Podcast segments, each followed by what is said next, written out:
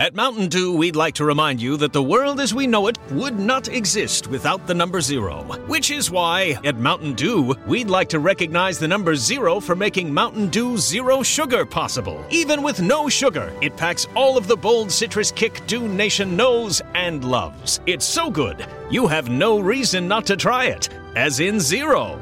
Get it? Crack open an ice-cold Mountain Dew Zero Sugar. It's zero sugar. All Dew. This is WWE Hall of Famer, The Think, Howard Finkel, and you're listening to The Nerd Coalition. Welcome to... No gimmicks needed! Yes! Yes! Yes! Yes! If you can survive, if I let you... You have to be the man! You gotta beat the man! Woo! The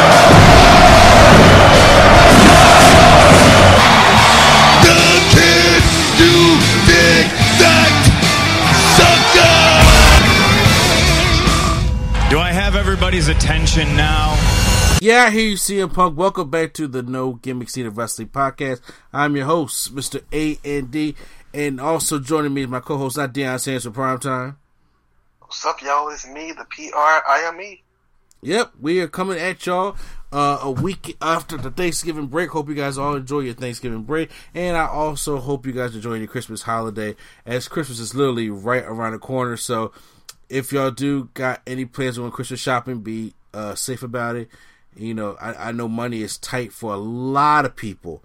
A lot of people in this day and age, stuff like that. So, I mean, like, look, guys, do what y'all guys can. Don't go overboard. I mean, our annual Christmas party, we had to cancel this year. That sucks, okay? Because, you know, we be having our Christmas party every single year. So I'm just like, but now we're not even having a big Christmas party or even doing big gifts, none this year. So it kind of sucks. I hope we can come back strong next year, though. And before you know it, NBA season about to start right back up again on the 22nd. Mm-hmm. Yep. Yeah, so wasting no time. Yeah, no time at all. The only thing that's disappointed me is that I don't get my Coming to America on the 18th. So, well, no, it's gonna be in March. So, yeah, I gotta wait till the end of quarter one. Maybe if it come out in 2021, it'll be better for a better year. You know what? I'm gonna think positive. I'm gonna think like you, Prime. I'm definitely gonna think like you. So, we got things to talk about. Wrestling, a lot of things happened this past week over in wrestling. But before we get into that, let's make sure we get into paying the bills. And once again, make sure you guys check out SpacesPhilly.com. Spaces Philly, the production company that we are part of. Check out all the black podcasts they have here in Philly, such as the Lulu and Pop Horror Show, Both Sides, and, of course, the Market Dark Show.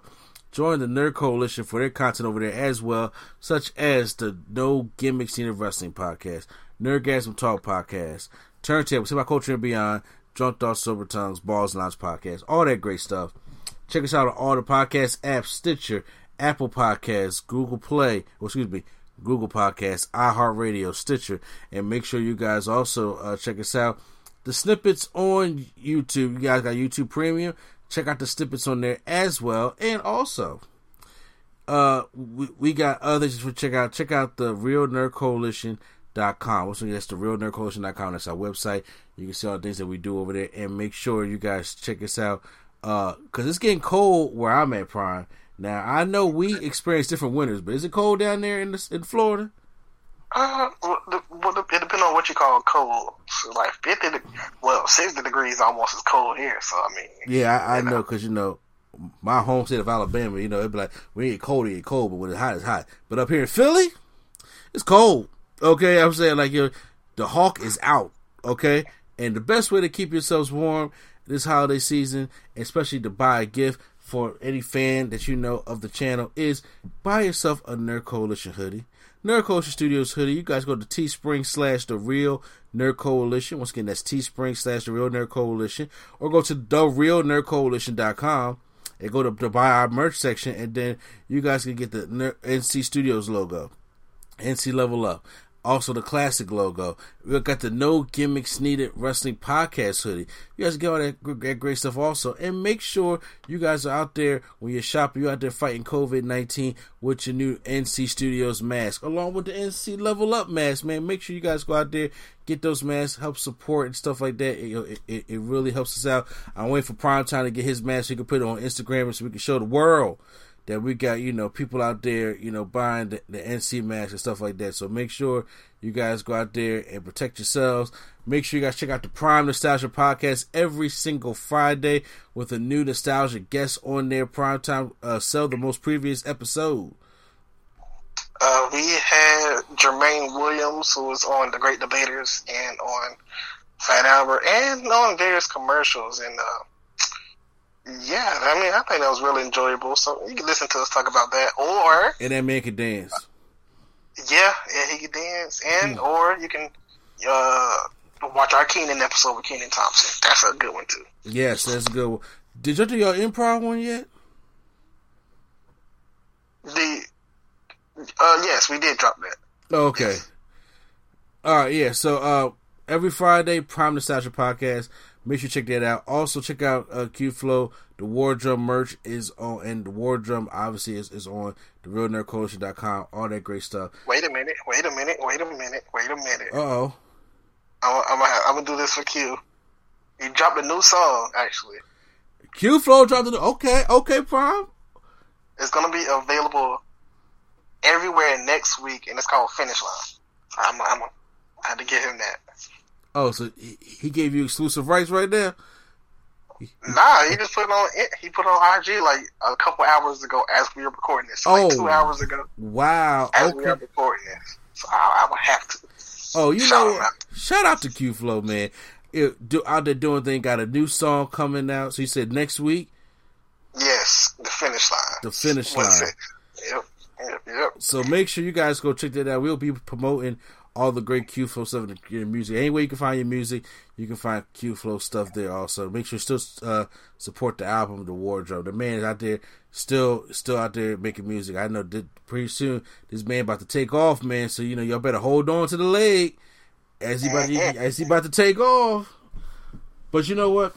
We're going to take off here on this wrestling podcast pretty soon as well, because we're going to keep covering all the topics that's out there. And we had to start off with a big one. We have another wrestling death, unfortunately. And we've had... Wrestling took a... just like the rest of 2020, took a hard hit this year. That kind of like started... with sports, comedians, actors. Yes, 2020 took a hit like 2016 did. And... nah, bro. Then this is way... This is way... definitely way worse. Well, I mean, don't give... No, hold on. Now, you know, 2016 was to start taking some heavy hits. We lost Prince, China, Bowie. Like, we lost a lot of hits, heavy hitters on that one. But... heavy hitters in that one, but... All right, what's your first three is already the heaviest, almost the heaviest of heavy hitters. So, I mean... Uh-huh. Yeah, but this year... you know, three... You name the top three of 2020. They literally can compete against everybody. Yes. That was wrong, but seriously. Yeah, so... But we lost... WWE Hall of Famer Pat Patterson. Now, me and Prime come from two different wrestling eras. So, you know, we probably both remember Pat Patterson a little bit differently, but a lot of people remember Pat Patterson for being one of Vince McMahon's Stooges. If anybody watched the Attitude Era, remember the Stooges of Vince McMahon had Gerald Brisco and Pat Patterson, right? And honestly, even though I started watching wrestling in 1992, I wasn't familiar with that version of Pat Patterson. When I started watching the Attitude Era, he has always been one known as Vince's Stooges. Just like, remember with that whole little thing they had with Vince's Devils, with Candice Michelle and Victoria and Tori Wilson? Yeah, well, they got... the Stooges, and they would go against the Mean Street Posse. They would be the ones that would take the bumps, you know, for Vince McMahon and stuff like that. Pretty much like J&J Security almost. Exactly, for Vince McMahon. You know, Vince would take his own bumps and everything. And I'm sitting there thinking, like, it didn't hit me until I watched, I want to say, was it Breakdown 1998 or Over the Edge? I think it was Over the Edge 1998 when Undertaker, it was Dude Love and Stone Cold, right? Mm-hmm. And Undertaker came out. I remember he attacked Patterson and Brisco. I remember when he chokeslammed Brisco through the announce table, and Brisco got like some mad air for the first time ever. And I was like, wait a minute, how does old guy know how to bump like that? And that's what I was saying in 98. But it never went past me that Gerald Brisco is part of the Brisco brother, like a famous tag team that's been around and won championships all through the 70s and 80s. And it didn't occur to me that Pat Patterson was a Hall of Fame wrestler who was the first ever Intercontinental Champion that they won in a tournament. At that time, that's what Patterson and Brisco was known for as the Stooges, but then as I got older and did my research and gone back into it, I was like, yo, Pat Patterson is somebody. Mm-hmm. And looking at it, he was the first Intercontinental Champion. I just went back and watched the choke slam. My bad. Okay. No, so you see how he got the air on that choke slam? Yeah, he got up there. And that right there is where I was just like, wait a minute. These guys, like, you know when old folks get okay, like this. Because I don't like mentioning his name too much, but remember when Battle of the Billionaires, when Trump got stunned? Yeah. And that's the one you decided to come on with. I'm sorry, but it was so bad because you was like, you can tell he's not a wrestler, right? And he knows so the shit anyway. But when somebody get air like Brisco did, I'm like, yo, you know something. Mm-hmm, yeah. Yeah, when he got sure. Brisco Patterson did, I was like, yeah, because Patterson got chokeslammed too, didn't he? Who? Pat Patterson got chokeslammed too. Yeah, but it wasn't like that. It was like through the table. Yeah, it was like that. Yeah, because Brisco got some mad air that chokeslam. So yeah, and that's what made me start questioning who these guys truly were. And Pat Patterson is credited for a lot of these. Pat Patterson, because remember the creative team back in the day during the whole Attitude Era, some of that was only Patterson and Brisco. Oh, no, excuse me. It was only Pat Patterson and Vince McMahon. They would sit out by his pool. No, it was the other dude too, Bruce Pritchard too. And okay, in the Attitude Era, because wasn't Vince Russo part of that also? Well, that was a little later. Vince Russo came in 97 because it was like him. It was like them three and then Cornette, and they were all together. And then Russo came in like 97. Or 96, maybe 97. Yeah. And then that's when they kind of got out of control a little bit. But yeah, the original team was those four: Gerald Brisco, Pat Patterson, McMahon, and Bruce Pritchard. Yeah. So before they had a writing room of 30 writers, which they don't need, it would just be them sitting in the pool and writing, the stuff for wrestling matches, stuff like that. Now, what some people may not know, depending on how much of a wrestling fan you are, is that the whole idea for the Royal Rumble came from Pat Patterson. Mm-hmm. And the Royal Rumble has to be one of my favorite pay-per-views ever. Because mm-hmm. out of the classic five, back when King of the Ring was taken seriously, and I think Royal Rumble and WrestleMania, correct me if I'm wrong, I can say that Royal Rumble and WrestleMania are the only events that WWE actually takes time to book. Like, the shows, even though... You're like, still to this day? I mean, like, even since this day, like, those things, like, no matter how bad wrestling gets in that year, it's something about that luster that it still has. That SummerSlam, Survivor Series, King of the Ring don't even have no more. I would say it varies for the Rumble, because they doing it good now, but like in them 2012, 13, 14 years was rough. Yeah, you got Jey Uso coming in at number 29. Come on, now. Like that. It was rough. I will say it was very rough. And the thing was though, but it's like even to this day, everybody when it comes to Royal Rumble, like even when I got tickets to go to Royal Rumble when it came to Philly, I was like, it's the Royal Rumble. I gotta go. I gotta go there for the countdown. Mm-hmm. You know what I'm saying? No matter how they book it, I gotta go there because I went to the first ever Women's Royal Rumble. I don't know. I knew you wasn't going to say the first ever Royal Rumble. I don't know why I thought that was about to come out your mouth. No, bro, please. I wouldn't even. I think I was like a couple months old when the first Royal Rumble came out. No, I was. I'm talking about the first ever Women's Royal Rumble, which happened in Philly in 2018. Yeah, I know. I'm saying I knew that's what you was going to say, but I don't know why that came to my mind that you was about to say the first ever. I don't know why. You about to say he drawn on that age? No, I didn't go to that one. I'm sorry, but yeah, I went there and it still had that Rumble magic, despite the other part of the card kind of being kind of lackluster. I still think I was like, it's still. I still enjoy the Rumble. WrestleMania, I still host WrestleMania parties every year. I've been hosting a WrestleMania party ever since. First of all, I remember I was upset because I wasn't able to get to Tyson WrestleMania 14. Okay. So from WrestleMania 15 all the way down to WrestleMania 36, I've ordered every single WrestleMania on pay-per-view. Okay. Even when the years I stopped watching wrestling, because there was a time I think I stopped like watching wrestling from 2009 to 2012. I think I got back into it around 2012 because I hated 2011, and I wasn't watching any Raws. I wasn't watching any SmackDown. Was a recap show anyway, so I wasn't watching any Raws. But then I always made sure I saw who won the Rumble, and I always saw. I did 2010 pissed me off because I was just like, I don't care. I was like, oh, Edge came back. I was like, all right.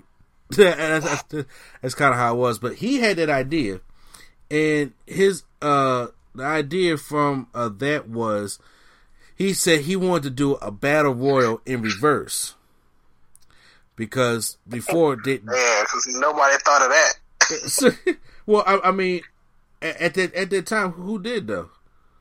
No, I'm saying it's good reason why they didn't do it. Oh yeah, well So they was like, well, we always have 20 guys in the ring at the same time fighting, and whoever's the last person wins. What if we have a different guy come out at a certain amount of time, and then we do it that way? So the first Royal Rumble was not a huge success at all, and it took place on a house show. One Man Gang won the first Royal Rumble, and it wasn't 30 guys, it was 20 guys. Was it One Man Gang? I thought it was Big John Studd. Oh, no, you know what? It wasn't Big John Studd. It was Hacksaw Jim Duggan. My bad. He eliminated One Man Gang. He must have won the second one then. That's probably what I'm thinking. Big John Studd won the one in 89. Okay, see. Okay, yeah. All right. Yeah, Big John Studd, he won the one in 89. And then, you know, Hogan had 90 and 91. See, look, he had 91, 92, and 93. You know, we know Flair got one of the greatest ones in 92. Yoko in 93. Like, I know all the Royal Rumble winners up until now. Would you want to test me? But I was. Let me stop. Vince McMahon. Yeah, it is. So, and he was it wasn't a big success. So Vince actually gave him a second chance, and then they came back and made it to a pay per view of the Royal Rumble, which I think when the Royal Rumble happened, I think there was. I forgot what show on WCW they was trying to go up against. I don't know if it was the answer for Starcade, because Starcade is always in December for WCW. And the big stuff for WCW was that, War Games. They used to have, remember Spring Stampede, I think they had at one point? Yeah. Was it Spring? Yeah, Spring Stampede, yeah. Yeah, so, you know, they, you know, had a lot of things that they was trying to go up to, and then even WCW tried to mimic the Royal Rumble with the, was it the Battle Bowl, which lasted for like a year. It didn't really work out too well, but yes, he has to have credit for the Royal Rumble match, and the match up until now has been a success. Like I said, there are more boring Rumbles than others. There are worse Rumbles than others. There are some Rumbles that you know you can forget about, but always having the concept of the Royal Rumble is something that I am always happy to, you know, to be a part of. He's also the very first Intercontinental Champion. Intercontinental Champion growing up, was one of my favorite championships because it was the workhorse title. Uh-huh. Now, Intercontinental Championship today means jack shit, okay? But back in the day when the Intercontinental Championship meant something, those were your high-profile matches. And I remember, it's like, do you want to see... Because, look, let's just be real. The Heavyweight Championship, those were the Hogan pose-down matches. It was Hogan going to face the new giant. And it was just like, Hogan, I mean, I don't think Hogan was a bad wrestler, but Hogan was all show. But Intercontinental Championship, like, when I see Bret Hart and Mr. Perfect and Razor Ramon and, you know, and Shawn Michaels and, you know, Tito Santana and all of them going at it for the Intercontinental Championship, those were the matches I wanted to see. Uh-huh, yep. Those are the matches I wanted to see. And he... Steamboat and Macho Man, WrestleMania 3. Steamboat, Macho Man, Savio Vega, Stone Cold at the time, you know, The Rock. Like, the Intercontinental Championship had the biggest storylines at one point. Opposed to the... Like, remember in... If you go back to In Your House, the Generation X, 1997, right? What was the biggest story going into that pay-per-view? Of which one? My bad. The Generation X, In Your House, 1997. Dang. What was that one? Okay. I can't remember out of the top of my head, right at the moment. Dude. Look, you're embarrassing me in front of the Wizards. No, I'm pretty sure when you say it, I'll be like, oh yeah. I just can't think. It's so Stone Cold versus The Nation.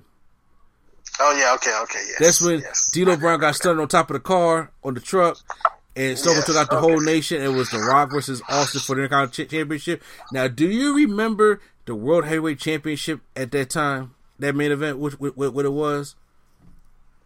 Nah, but I'm assuming it was like, I don't know, Taker or something. No, it was Shawn versus Ken Shamrock. Oh, who's gonna remember that?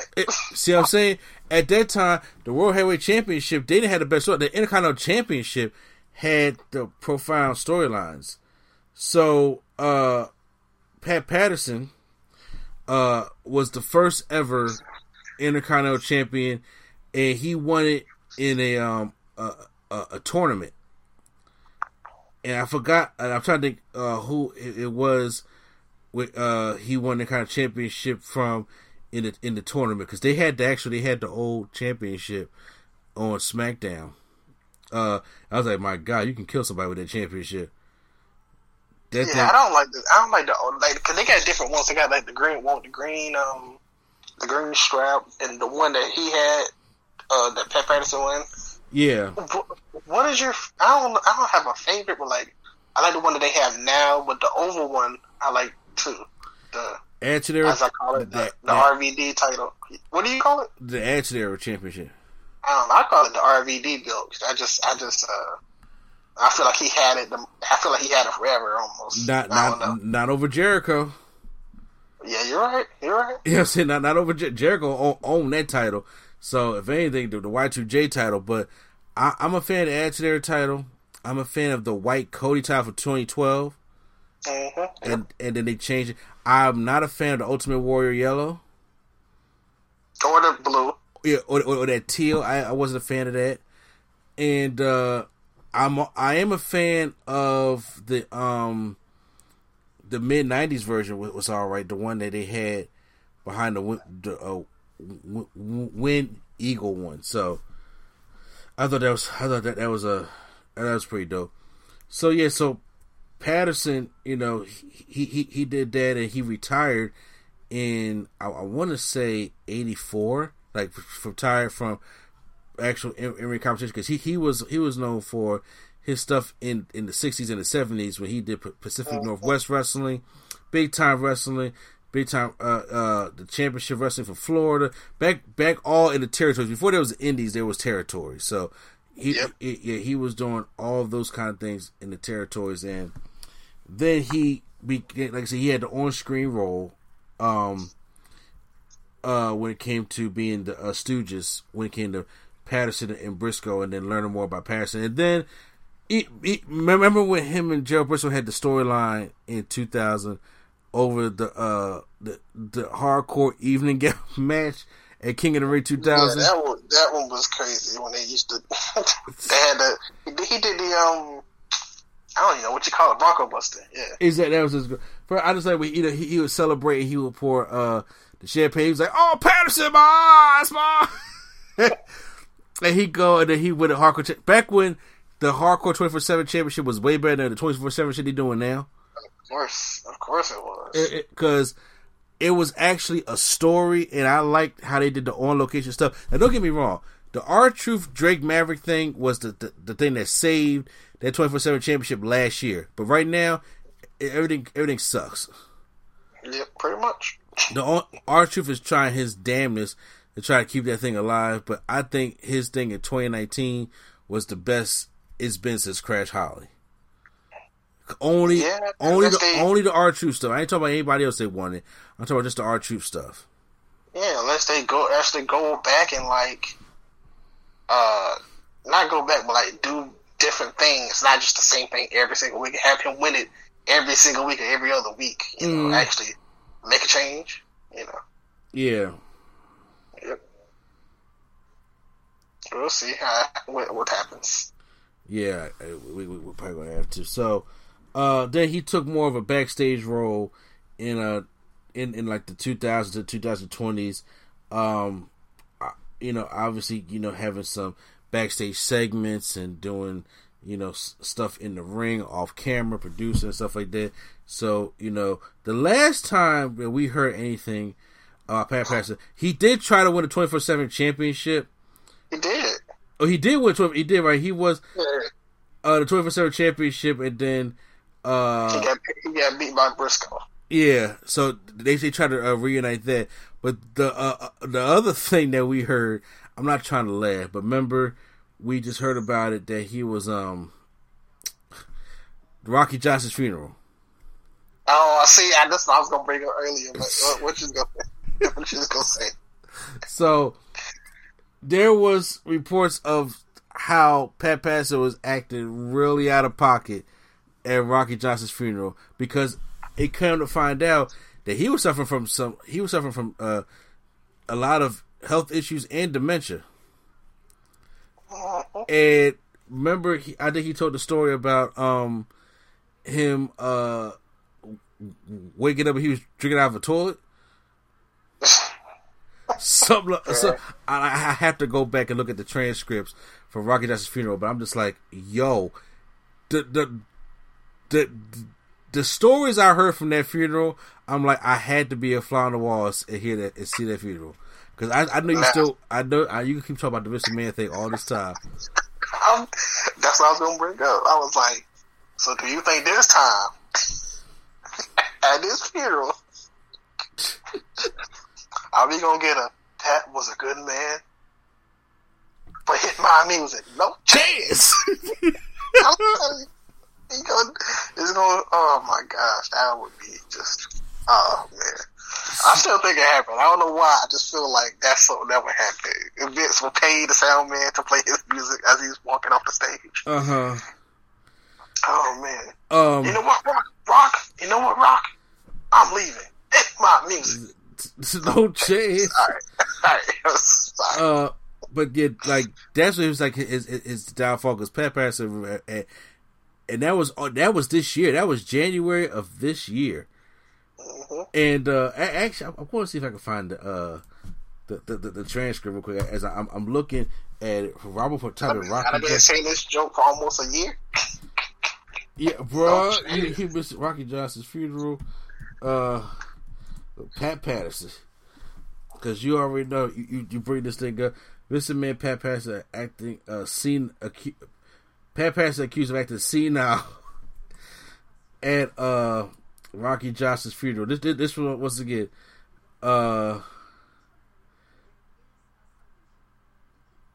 Well, that was okay. So then Pat Patterson was at Action Speakers. They just did the Vince McMahon thing, and then he's like. The transcript says, then Pat Patterson was asked to speak and said some very nice things about working with Rocky in San Francisco. Some of those matches were with me as Patterson's tag tag partner against High Chief PMIV and Rocky. Then out of nowhere, Patterson goes into this ring and called Rocky Johnson lying dead in his casket right below him a motherfucker. It started this vulgar rant about how worthless Rocky was, and a bunch of guys had to drag Patterson off the church platform and sit him down. So disgustingly disrespectful is beyond words. Patterson, who just turned 81, which is obviously wrong because he definitely had him die at 79, right? So must be losing his mind, literally. Only in pro wrestling, folks. Very sad to hear about this, and I actually feel a bit ill over this bizarre behavior. So, a lot of people don't. But I just, oh my god, I just can't imagine. Yeah, at first they thought he was drunk, but then he said Pat may be just going senile. So there is things saying that he was suffering from dementia. And when you get to somebody like my wife's grandfather has dementia, he don't even know who he is anymore. And angry outbursts is just come. They just come out and they just start. You better hope little outbursts coming from the wrong people. Exactly.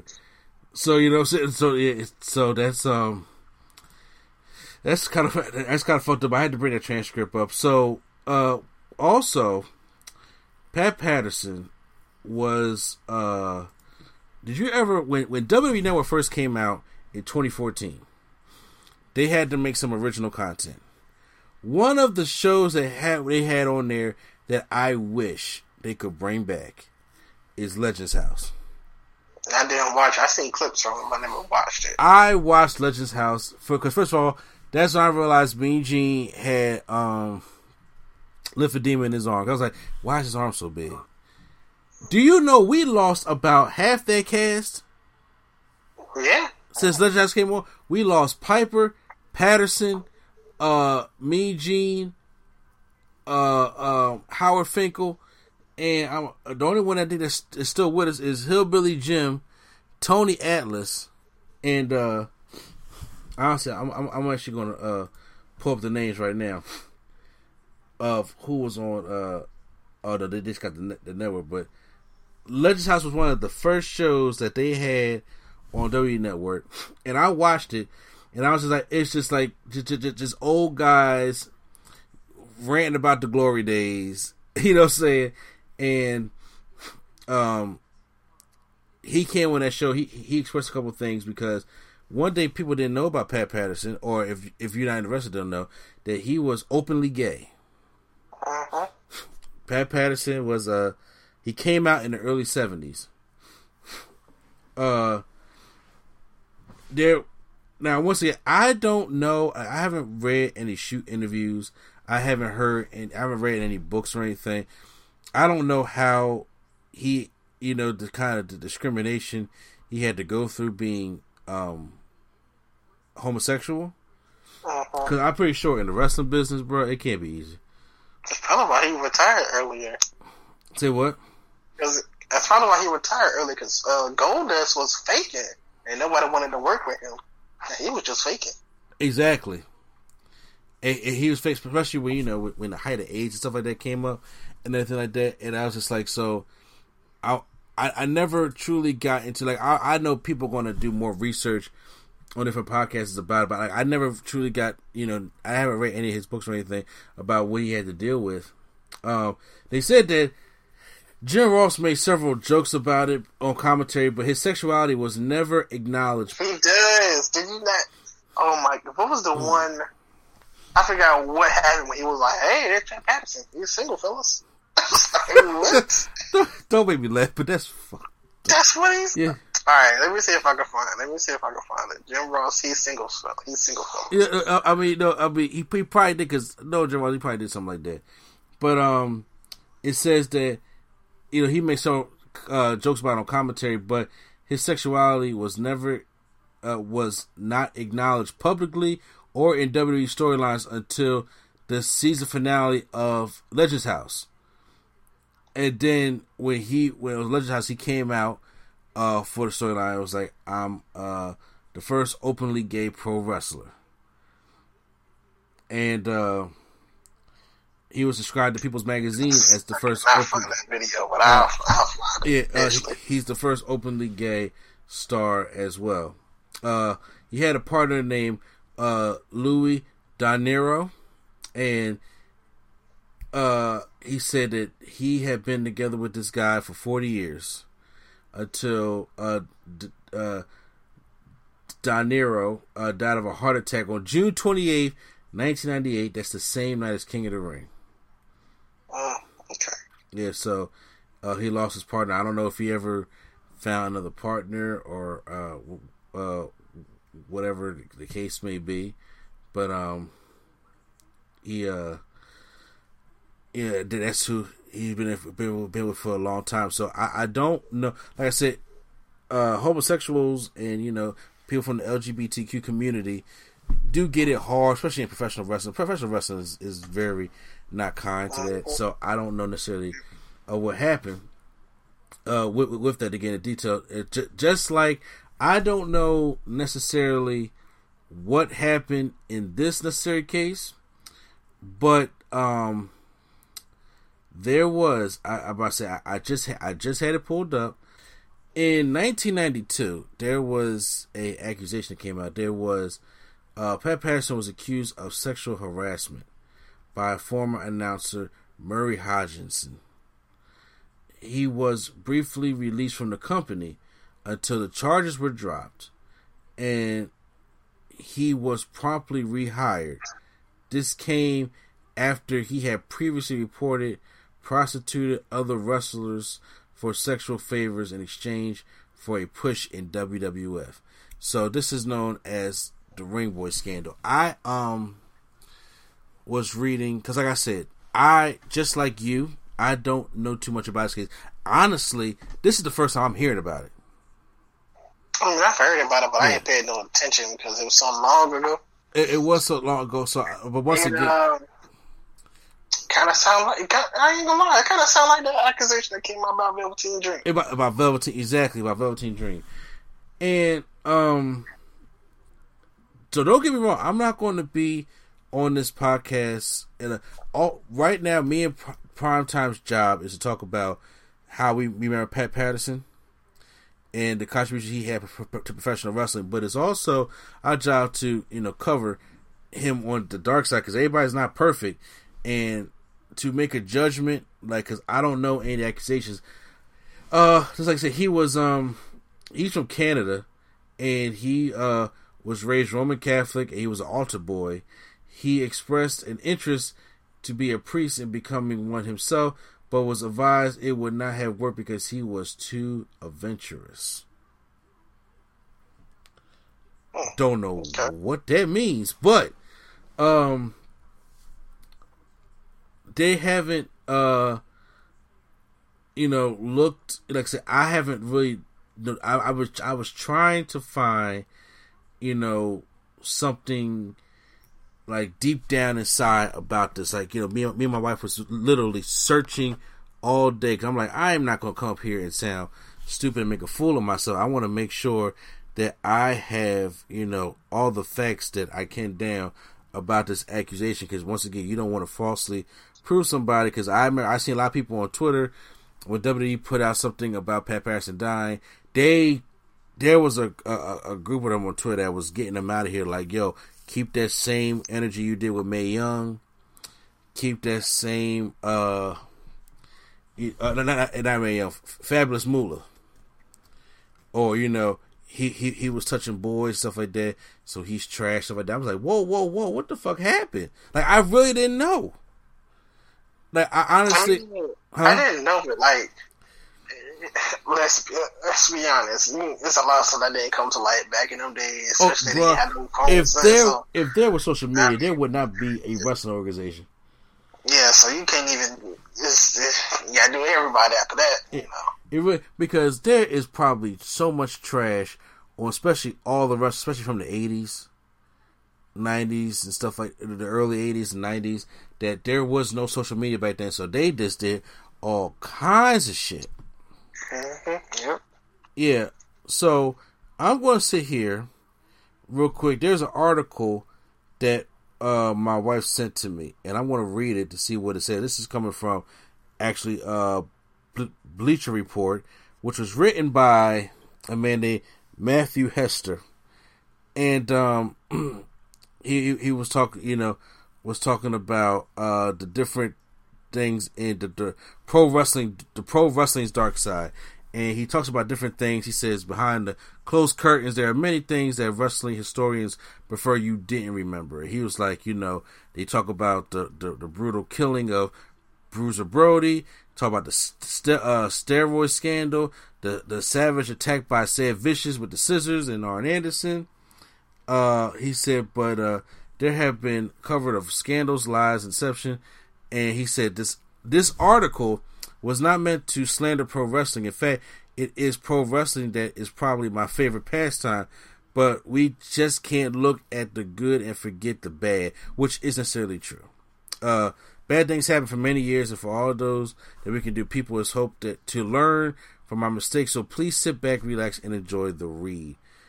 So they got the Terry Garvin and Pat Patterson sex scandal. In 1992, WWE had more problems to deal with besides steroids. Like most aspects in the entertainment industry, sex sells, which it does. The media, already in a frenzy with the steroid scandal, would be given another tasty morsel to chew on. Only this time it would be to the expense of Hall of Fame Pat Patterson and Terry Garvin. The allegations would start with Barry Orton, who claimed that Garvin was harassing him during a long trip on the road. According to Orton, Garvin would ask for oral sex on many occasions during the car ride. Needless to say, this made Orton very uncomfortable that they would not return in the same car on the way home. The problems would not end there, though. A short time later, Garvin would be given a job with WWE, mainly because he was very good friends with Pat Patterson. During Garvin's time in the company, he was known for using his influence to have sex with younger ring boys. Things would blow up shortly after Tom Cole, a ring boy, would lose his job after refusing Garvin's advances. Orton would be asked on a radio show if the rumors were true about Cole's firing. He said yes, and then told the story of his car ride. This interview would make the story covered countrywide. Vince had to defend himself on CNN, which Vince's do a lot of these days, and with many other members of the media. A lawsuit would be filed by Orton, Cole, and announcer Murray Hodgson. Things would be settled a little later on, but Orton was let go because Vince felt he was the cause of the problem. Garvin and Patterson resigned after the scandal broke, but Patterson would make his way back a short time later, mainly because the company felt he was an innocent victim in all of this. They felt he was targeted because he was openly gay at the time. It didn't change. It was still a big deal to be gay as an open figure. Orton later said in an interview with Slam that he never saw Patterson do anything. So, that was the story that he had, because there's many of the stories that he talks about with Von Erickson, Luthez, and all that stuff like that. But, so that's what I've been reading, Prime. Like, so you heard just like I heard it. Yeah. So, once again, we can only go by, our preconceived notions of what necessarily has been going on, but that's some deep shit. Pretty much. And like it do sound like the Velveteen Dream kind of thing, or what's going on now, and how Velveteen Dream has kind of like he kind of like left, went off the radar, and then all of a sudden came back. But it's like today the internet don't forget. Don't forget. So, if this is true of what Pat Patterson did, then that's a trash human being. You know what I'm saying? You don't sexually harass people, but if he's innocent, like, I don't necessarily know to make that. We don't know, but I mean, I'm gonna be honest with you. I think everybody in wrestling is trash. Yeah, I mean, to be real with you, everybody in wrestling is probably trash. And first of all, every human being on this earth got some dirt. I mean, some dirt is worse than others. Let's be real. But especially everybody in the older wrestling generation, yeah, they got some shit with them, you know. And you know, since the internet is a thing and they just can't open back up, I'm like, don't be surprised if you hear about this on Dark Side of the Ring. Yeah. Don't be surprised that if they cover this Pat Patterson thing, because the same thing happened with Fabulous Moolah. Remember, she passed away, and they was just like, "Oh, we about to get her out of here." And they went and found all these women and told the truth. And the next thing you know, they tried to do, remember the whole Fabulous Moolah Invitational or the Fabulous Moolah Classic. The Battle Royal. Yeah, the Battle Royal. They said nope. They said nope. We ain't doing that. Like, WWE was just like, man, ain't nothing. But then when Snickers said no, we canceling our sponsorship, they said, okay, we sorry. So, but they knew, like, Pat Patterson's on this, like, allegedly, like, Moolah was, like, confirmed, and they knew it before even signing her, like, the second time she was with Mae Young. Fair. I mean, like, they knew, you're right. Just like they knew this man killed somebody and bring him back every single time, not naming no names, but Jimmy.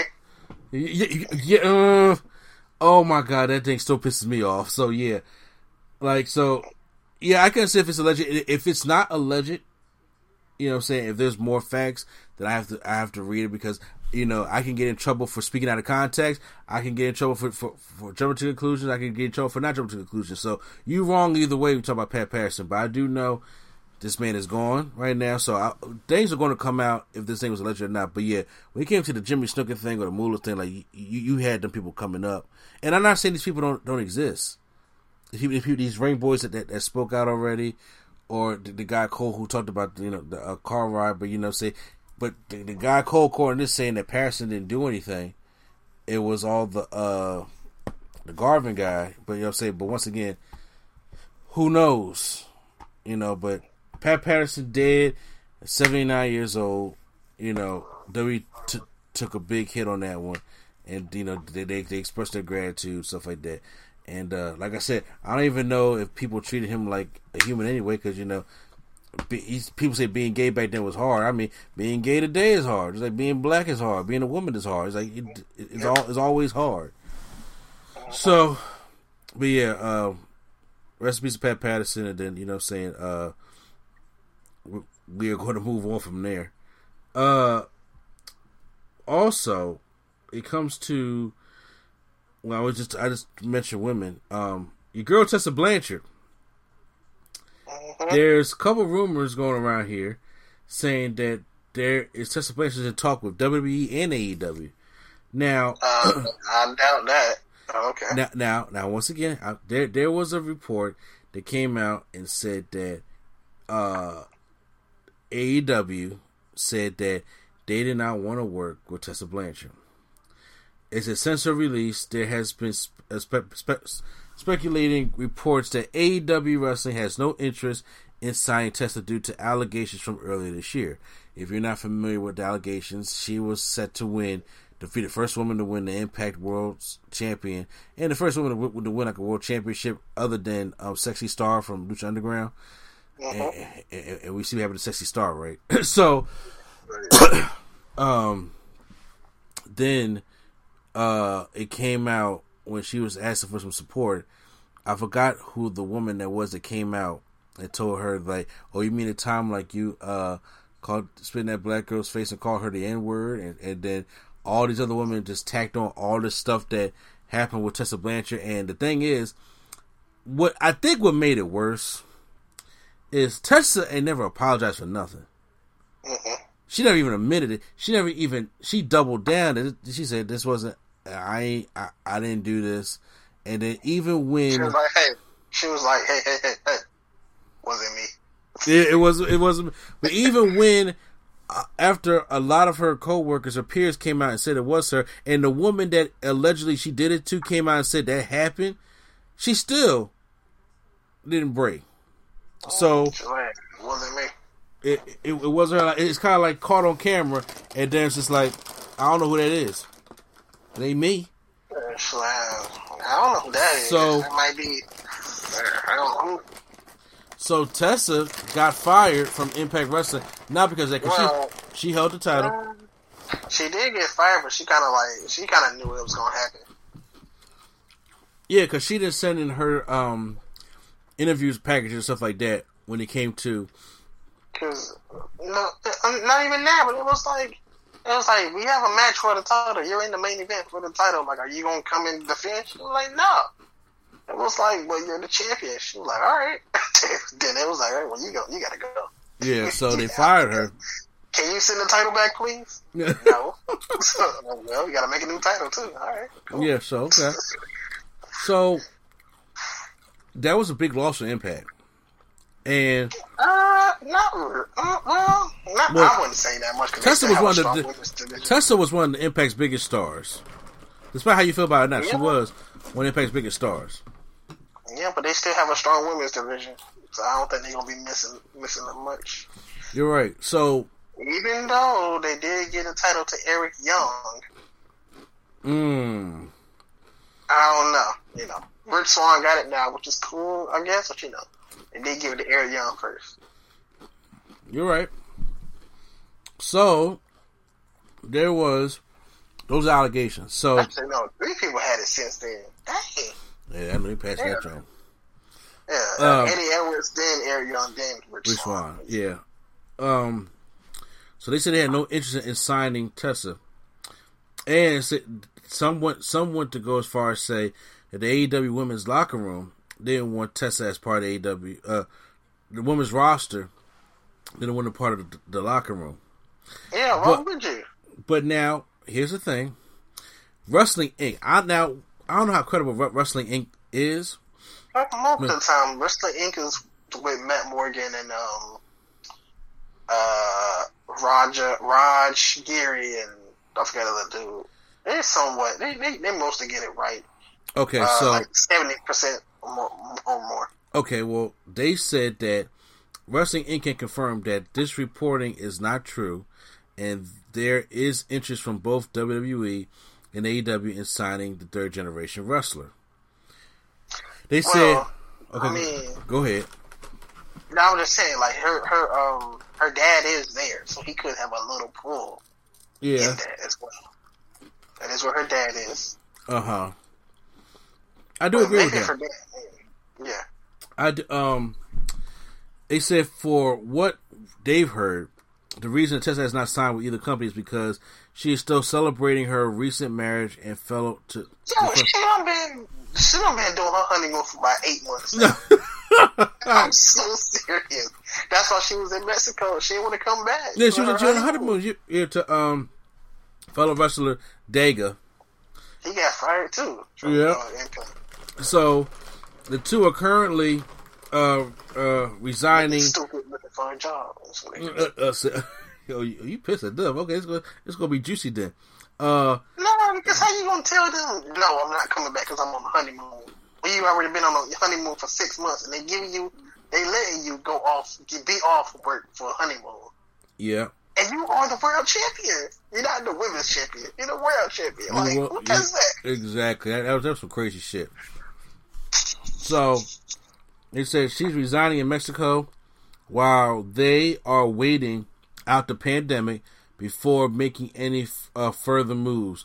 Once the pandemic winds down or gets more under control, the two will be moving back to the States, and she's expected to choose which promotion to sign with, whether it be WWE or AEW. Now, that is according to what Wrestling Inc. is saying. Now, you said that these guys are kind of credible, so it could. For the most part, usually they kind of have like inside sources sometimes.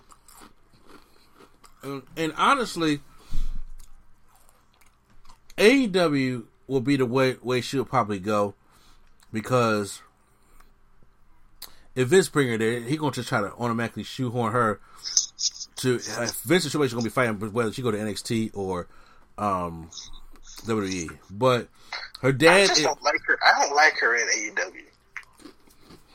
I mean, honestly, I don't... How do I put this? I am a fan of Tessa Blanchard. I ain't gonna lie to you. Because she is a great wrestler. Pretty to look at. I like Tessa Blanchard. But if these accusations are true, in which everybody comes out and says that they are, then you're a piece of trash for that. If you're holding the Impact World Championship and not coming on dates or not sending in promos or not doing anything where this company who put their trust in you like that. Because I'm not saying don't go out there and get married. Go, you got to live your life. That's, you know, that's kind of like Austin Aries. He hasn't had work since he did, I think, with Impact, where he just kind of dropped the title and kind of crapped on them and kind of like no-sold the whole thing after the main event. Yeah. Kind of thing. Yeah, see, he kind of had to get work since then. Shit like that, when you can't be professional, that bothers me. And I'm like, look. Yeah, but even that, if they taking her on as a bully, I don't think nobody in that locker room gonna want her if they all are friends, especially Big Swole.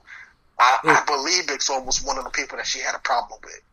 Yeah, because Big Swole came out in defense of the black girl, or the Afro-Latina girl that she spit on and called that word to. She said, yeah, I was there. You know, when it happened. You know, I mean, if we got to choose between Tessa Blanchard or Big Swole, I think they'll choose Big Swole. Like, as far as, like, who to, like, you know. I mean, Big Swole, look, we're going to be real here. Big Swole's not a better wrestler than Tessa Blanchard is. She's not, but they prefer her loyalty over Tessa Blanchard, yeah, I would assume. I mean, now, the question, like, I don't know if Tony Khan wants to see. Tony Khan is like, you know, I don't know sometimes which way the fence that Tony Khan lands on sometimes, but Tony Khan seems to be like I just want good people in my company, because remember he said Hulk Hogan, you're not invited to AEW, mm-hmm. type thing like that. And I mean, I know a lot of people been coming out talking about something. Well, you know, your dad's a Trump supporter, and I'm like, well, you know, his dad has been on record supporting Trump's economics, but does not like his views on, you know, how he treats people of different races. So it's kind of fucking difficult. So with that being said, and that's his dad though. Does he have the same brain as his dad? Oh, he does. That's what I'm saying. I'm not talking about him. I'm talking about this is what people say on the internet. I know what I'm saying. Yeah. Some people say it as if that's what he thinks. Like, I feel like that's his dad. Like, yeah, I mean, you don't have to think the way your dad thinks or whatever the case may be. But, you know, just going by what he said about Hogan and his Hogan's wife, saying they're not invited to AEW because of the shit Hogan has done. And I'm like, Tessa done some shit. Now the question is, maybe Tully, and that's her dad, is having some pull to bring her over here. Because first of all, AEW if you look between AEW and WWE, AEW has the worst women's division, opposed to Well, WWE has the better women's division, but AEW has the better tag team division. Yeah. So they will want Tessa Blanchard over there, but the question is that headache. It would need to be more. As much as I would just love for it just to be one person, it needs to be more than just Big Swole. They don't want it back there, because right now, Big Swole. I don't think Brandy wants it either. You said who? Brandy. Well, then you know that's the head something in charge, you know what I'm saying? Because she right there with Cody. Like, if Brain don't want it there, Big Swole don't want it there, but I mean, not just black girls. I'm just saying, if the women don't, because you know what I'm saying, you know, they don't listen to black women, and it's a shame. And it's just like, yeah, but if she's had a trouble bullying, and then she comes there and even attempts to bully, you know, it's like, just if somebody has a track record of bullying everywhere they go, why even invite them to your company? I agree with you. That's not good. That's toxic for the locker room. I agree with you. That's why I was saying, like, okay, well, maybe it'll be a thing where it's like, okay, well, fuck it. They just maybe Wrestling Inc. is wrong, or maybe they did, or maybe it really is a case where AEW probably don't want her, and they're like, well, if that story gets out, like, if the story gets out that AEW don't want her, right? Why would anybody else pick her up? But if you put the story out there that says that ain't true, she has all these options, then it'll be more likely to say, like, okay, maybe Vince will be more open to picking up Tessa. Because if Tessa's a problem, and say if she'd get on Charlotte nerves, Bianca Belair nerves, you know, or, you know, Bailey, Sasha Banks nerves, and she out of there. Mm-hmm. You know what I'm saying? She out of there because those women pull some things over there. If Vince will go back, all right. I mean, just be married like Lana. Oh God. I don't know. So it's a very hard thing because I'm like, well, does she come back? Does she not? Like, I me personally, I'm really like, I don't know which way. I don't know which way it lands on, to be honest with you. But hey, you know, me personally, I'm like, yo, there's consequences for your actions, and I ain't just talking about just the racist action. I'm talking about the way you handle the stuff with Impact Wrestling, because you made Impact look like a joke. Mm-hmm. You may look like a joke, your bullying, your racism, whatever the case may be, there are consequences for those actions, and you have to pay for them. And I'm like, and for them to say that she's still down there enjoying her engagement, and I'm like, so y'all moved then, because I'm like, y'all at the honeymoon phase, y'all been married damn near a year almost, and like, if y'all wait for the pandemic to come, like Tessa Blanchard, no. That if she come back into the States, somebody of her caliber, she can get a job right now. Now, who's to say that saying maybe she don't want to work during this pandemic? Because I don't know what COVID looked like down in Mexico. I don't know what it looked like down there in Mexico. But if she don't... She has been there for over a year, actually. Yeah, so if it's not bad down there... And she's like, I don't want to come back to the States and deal with it, and I'm high risk, whatever the case may be, then, you know, but it's very unfortunate, man, because it's like 2020 was the fall of Tessa Blanchard. Yeah. It really was. And ain't nothing that they can, you know, personally do about it, but that's just the way it was. Speaking of Impact Wrestling, did you get the news about Impact Wrestling? What about what names? There are a lot of wrestlers that are coming out talking about Impact Wrestling, because Impact Wrestling, people are pissed about it because they are not testing their employees or wrestlers like all the other wrestling companies are doing in America.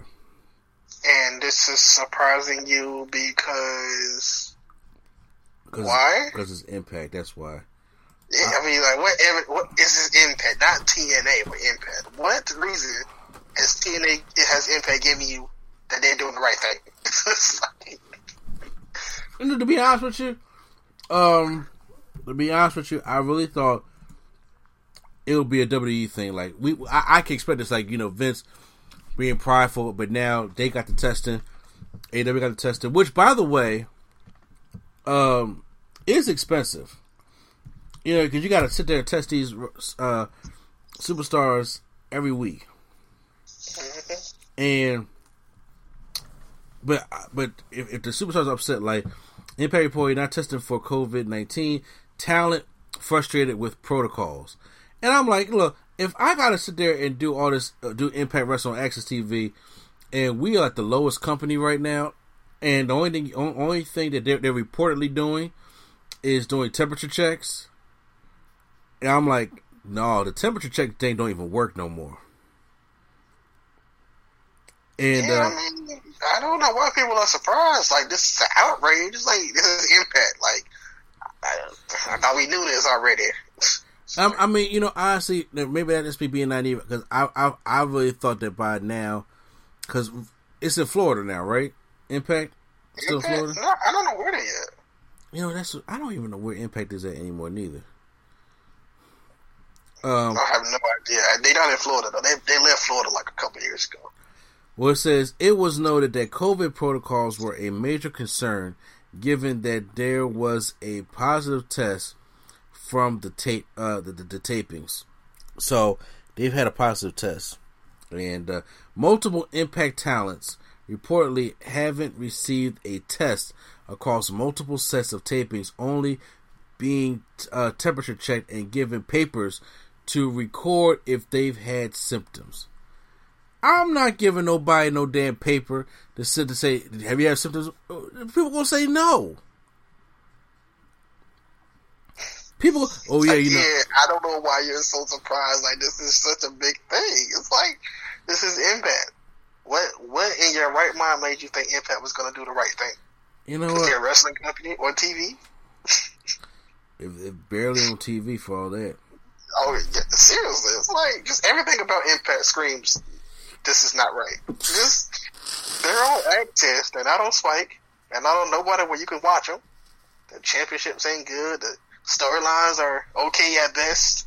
It's like just right now, everything with Impact is kind of just I bring that up to say this because Kenny Omega is coming there on Tuesday. Mm-hmm. That is the AEW World Champion. Mm-hmm. Okay, and if he gets caught with it like Moxie did, he got a quarantine, and that messes up AEW. That's stupid. Well, let me tell you this. Tony Khan is going to make sure. He probably like, they're not going to test no other day, but they're going to test on that day. Or they're just not going to have nobody be there. They'll probably come in and do his segment a day before, just so that it's him and Don Callis in the ring. So that whatever happened to everybody else, he can be gone from that. I don't know. I think with AEW, they're going to be smart because they don't want to mess up this partnership. Like, they mess up all the other ones. So, I think they're going to test. You mean Impact gonna be smart or AEW gonna be smart? No, I think Impact is gonna be smart and do whatever the. I'm pretty sure if they said we're coming there, we're gonna test everybody, and I'm pretty sure Tony Khan said I will pay for everybody to get a test just so we can make sure he's safe, because that would make no sense if you just have him there and then just have him in the environment knowing that they don't test. So he's gonna either test. They're going to either have to test to play by AEW's rules for this partnership. Because if they don't, and that's such an Impact thing to do, and lose the partnership. Yeah, you're absolutely right. Others on the roster, they didn't say no names, but were encouraged to get tested after the outbreak of the GCW collective, but it wasn't enforced whatsoever.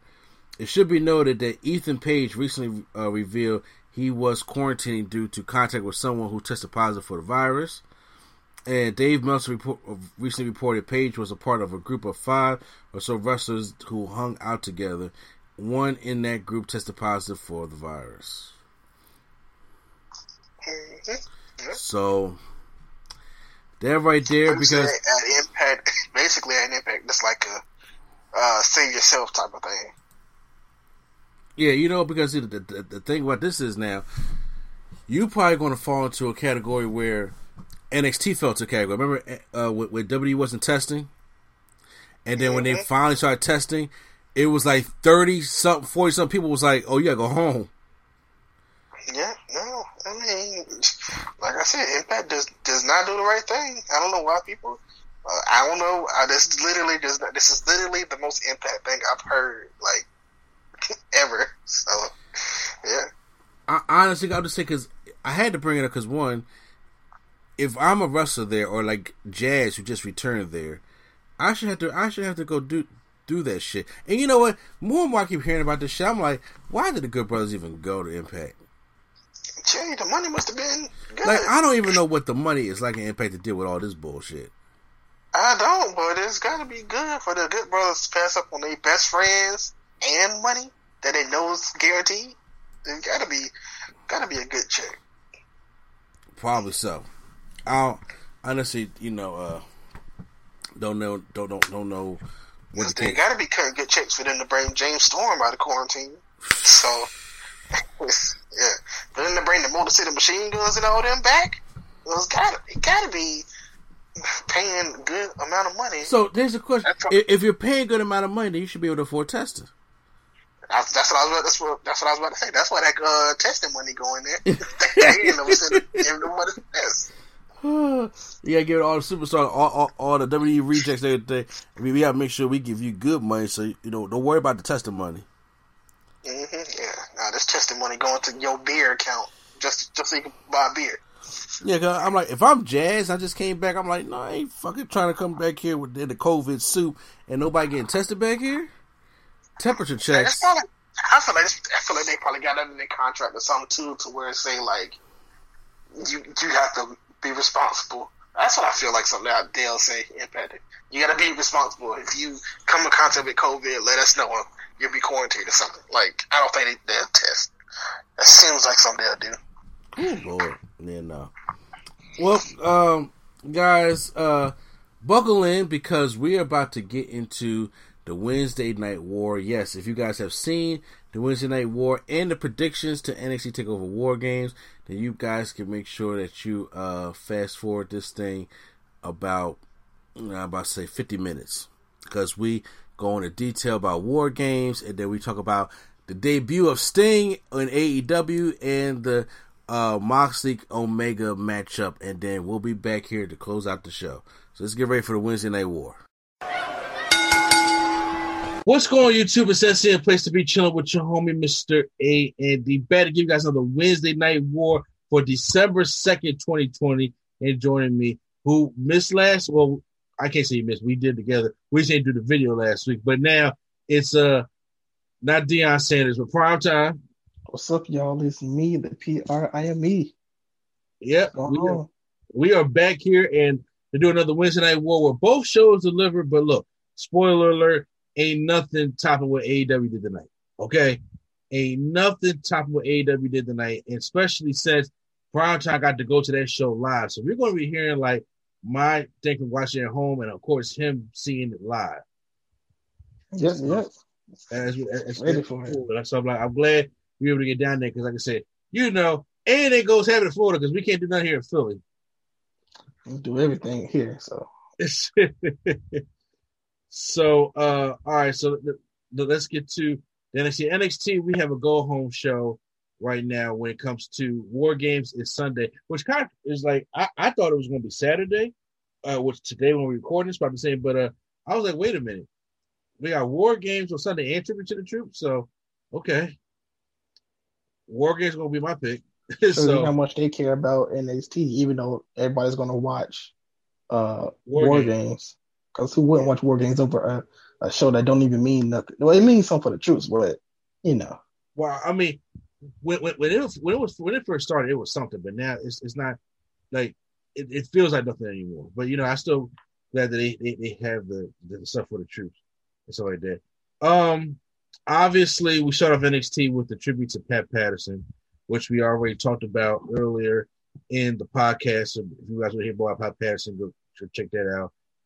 Who passed away, and then they played the Frank Sinatra's, you know, My Way, which everybody love that song when you know when they go.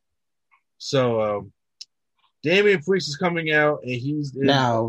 You know what? Now, no. Go ahead. I'm listening. I'll wait. I'll just. Okay. Fair enough. I won't say it.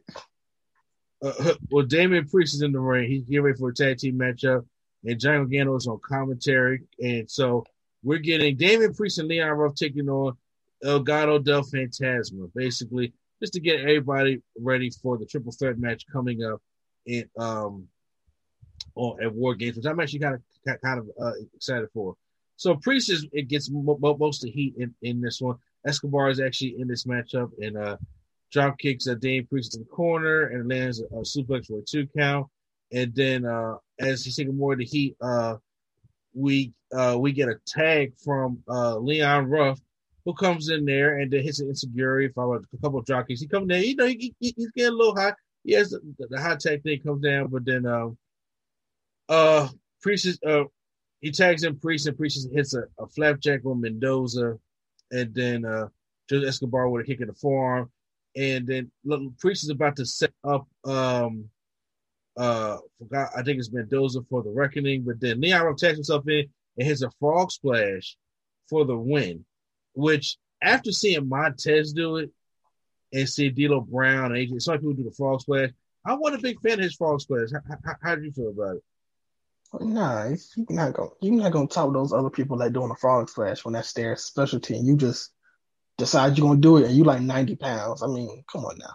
It didn't even look good. And I'm just like, okay, why does every skinny black guy gotta do a frog splash? Now I'm just like, I like Montez and how he adds to it, but Leon ain't getting the air nowhere near the air that Montez be getting, so he don't even make it. Especially look with Leo Rush as well. He got a good one. Yes, Leo Rush, they do the same one, but Leo he be digging deep and come back up with that. But Leon, I'm like, nah, I'm good. After the match, they pretty selfish and rough, but then they turn to go Gargano. He still has the ghost faces behind him. I'm like, what? We still doing that Halloween gimmick? Halloween is over. I don't understand, but all right, cool. I guess I don't know. I don't agree with it neither. We get a replay of ladder match, and then. We see Shazzy Blackheart, you know, your girl back there sweating and wheeling. Something for War Games. Ember Moon and Rhea Ripley come in and say they have something under a black sheet, and then they open it. You just see like the glow, kind of like we're in Pulp Fiction, but it's obviously like it's beautiful. Time to go to war, which we know they got her a new tank. Yeah, but why? Why do they care? Who knows? Their faces, you know, say everybody. I mean, yeah, but why does Rhea Ripley care about a tank? I couldn't tell you. I couldn't tell Ember Moon either. But when you're all facing it, like, you know, we'll go into war together, and then you might as well have her come out. I mean, it's a support team. So I mean, I was cool because she needed to come back. She needed to come back with it. Probably something that you wasn't cool with though. Well, first of all, before we get to that, there's a video package of the Undisputed Era. And they're in a limousine, and they're in suits, and they go to this restaurant. And Cole said they've never been tested this hard, and it's a must-win match for them. And I'm just like, don't get me wrong. I like the Pat McAfee team and Dunn and Lorcan and Birch and stuff like that. But I'm sitting there thinking like, they had AOP, they had Ricochet, they've been tested. But I get when it comes to the story, so they really gotta bring their all. Do you think Undisputed Era is going to get called up to this and stuff like that? But we'll probably get that in the predictions part of it. Okay. Cameron Grimes is backstage talking to himself, you know, getting ready for his matchup, and he goes up against August Gray. Cameron Grimes comes out there with a leather strap himself, and basically it's a same Cameron Grimes match as he hits the cave-in for the win. And then Cameron Grimes grabs his hat, and then as he goes, pulls another strap, Loomis is on the other end of it as he drags to the ring and starts beating Cameron Grimes as he sees the ghost, and then he gets out of there. So, are you excited for the strap match come Sunday? No, I'm not. I had a feeling you was probably going to say that. What shit? I mean, just. Strap match, blindfold match. What other old school match is there that we got left? Well, for we're gonna do a something on the pole match next. Oh no, well, you know Vince was not there no more. Jake Atlas taking on Tony Nese. Wow, where Tony Nese has been. Jake Atlas and 205 Live with all the other people that we don't know. The thing is, I don't even watch 205 Live anymore. I don't either. I just see like the pictures on Instagram of so and so won on 205 Live or something. So yeah. Oh wow. That's how I knew the Bollywood boys were still employed. Oh well, Nese gets frustrated with the match, and he tried to go for a running knee, but Tony Atlas is not doing this. Atlas avoids it. And then Jake Atlas avoids it and hits a cartwheel DDT for the tie rope and wins. After the match, he gets interviewed at ringside. It talks about, every time he takes, it seems like he takes, three steps back to take one drastic step forward. So it's a story of his life. Every time something good happens, something bad happens. But he likes it. He likes the challenge. He just picks himself back up, and it's only getting started. So he's on the way of challenging Escobar again. And yet you say that we got too much of Swerve, which I don't even see Swerve. We're getting too much of him, too?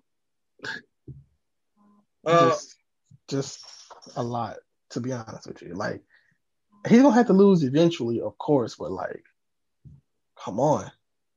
So we can't. I don't want to see him fight the same people over and over, and just because they put it in the tag team form, it's supposed to be different.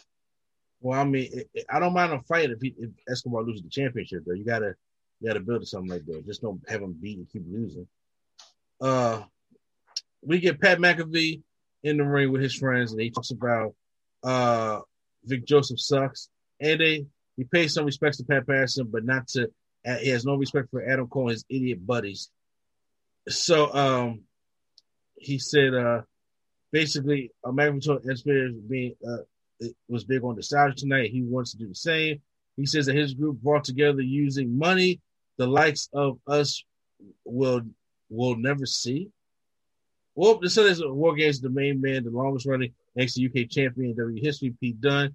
The Sunday's also about the two main eventers who are finally getting to the main event of a pay-per-view, Owen Lorcan and Danny Burch. So, just real quick, I'm gonna read what CM Punk had to say about Pat McAfee. Okay. Oh God! So what CM Punk had to say? Oh, they're not bad. Okay, because every time when somebody starts up with CM Punk said, you already know. I mean, he kind of just buried everybody else. Basically, he was like, "Who you say?" He basically said he's a better promo than everybody else on the show. It's like everybody else should be ashamed of him to come off the street, basically, and do this. Well, all right, I'm gonna just say basically what he said. Yeah, a lot has to do with the circumstance, but everybody else on the show should feel embarrassment.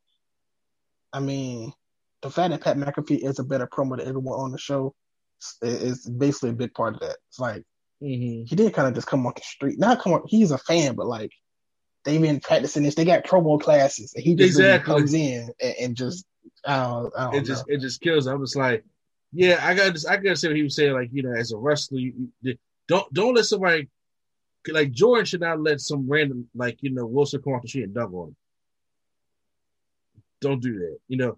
Well, I think that's different because anybody can dunk on anybody, catch them off guard. But if you catch them off guard, I mean, but not straight up though. But not every week dunking on them because like you gotta learn from it. This man is killing everybody every week. Yeah, since he got there the first time, not even like, him in his J. Cole will cross LeBron like once, okay.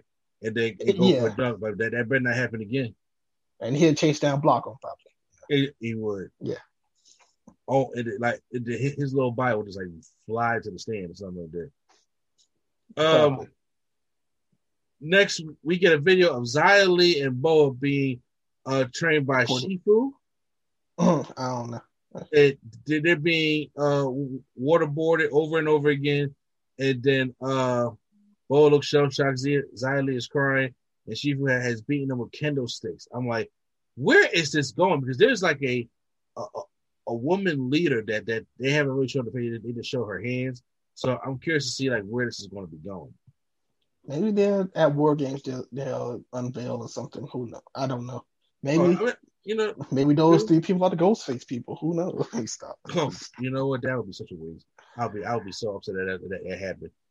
Everrise is in the ring waiting for the Grizzle Young Vets, but then they get attacked by Fabian Ochsner and Bartel, and they actually Grizzle Young Vets that they are, and then so they take their places. That's the the Grizzle Young Vets taking on Imperium. So we had an impromptu match. It was supposed to be Everrise, and it doesn't happen like that. But then the match ends in a no contest anyway. Because Everrise ends up making their way back, and they start attacking. I think it's Imperium, and then so it's all four of them, and then they go to Sister. They start beating them all up, and it's ended to a no contest. So we never know. It could be a 3-way tag team matchup down the line. I don't know. I forgot who is. Obviously the tag team champions are in the War Games match, so we'll probably see, it could be a three-corners on one contender match. It could be a pre-show match for War Games. You never know. It might be because they get all their matches, don't they? I think so. Yeah, it's four of them so far. It's four matches for War Games.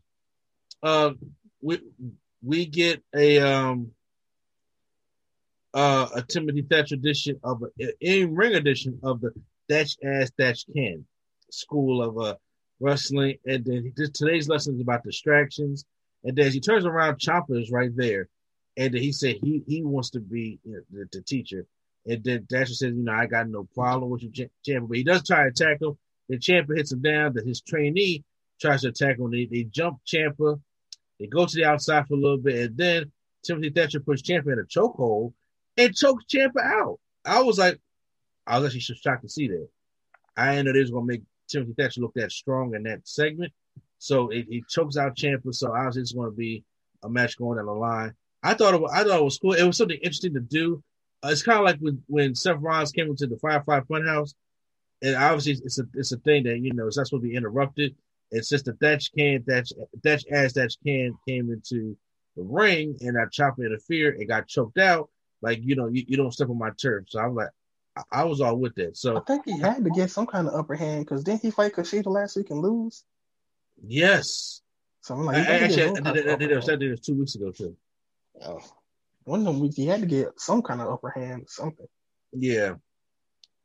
So now it's time for the main event, which is the winner gets advantage at War Games. Raquel Gonzalez takes on Shazzy Blackheart in a ladder match.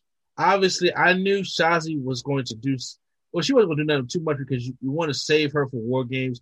They're not going to give it their all in the ladder matches. They do this every year with the ladder matches to get advantage. Honestly, I thought it's going to be the same. The heels, ever since 1987, have gotten the advantage. But this time was something different. They had both teams on elevated platforms away from the ring. And so the match goes on. I thought it was kind of good. Raquel Gonzalez more of a brawler, opposed to, like, you know, doing special things in the ladder match.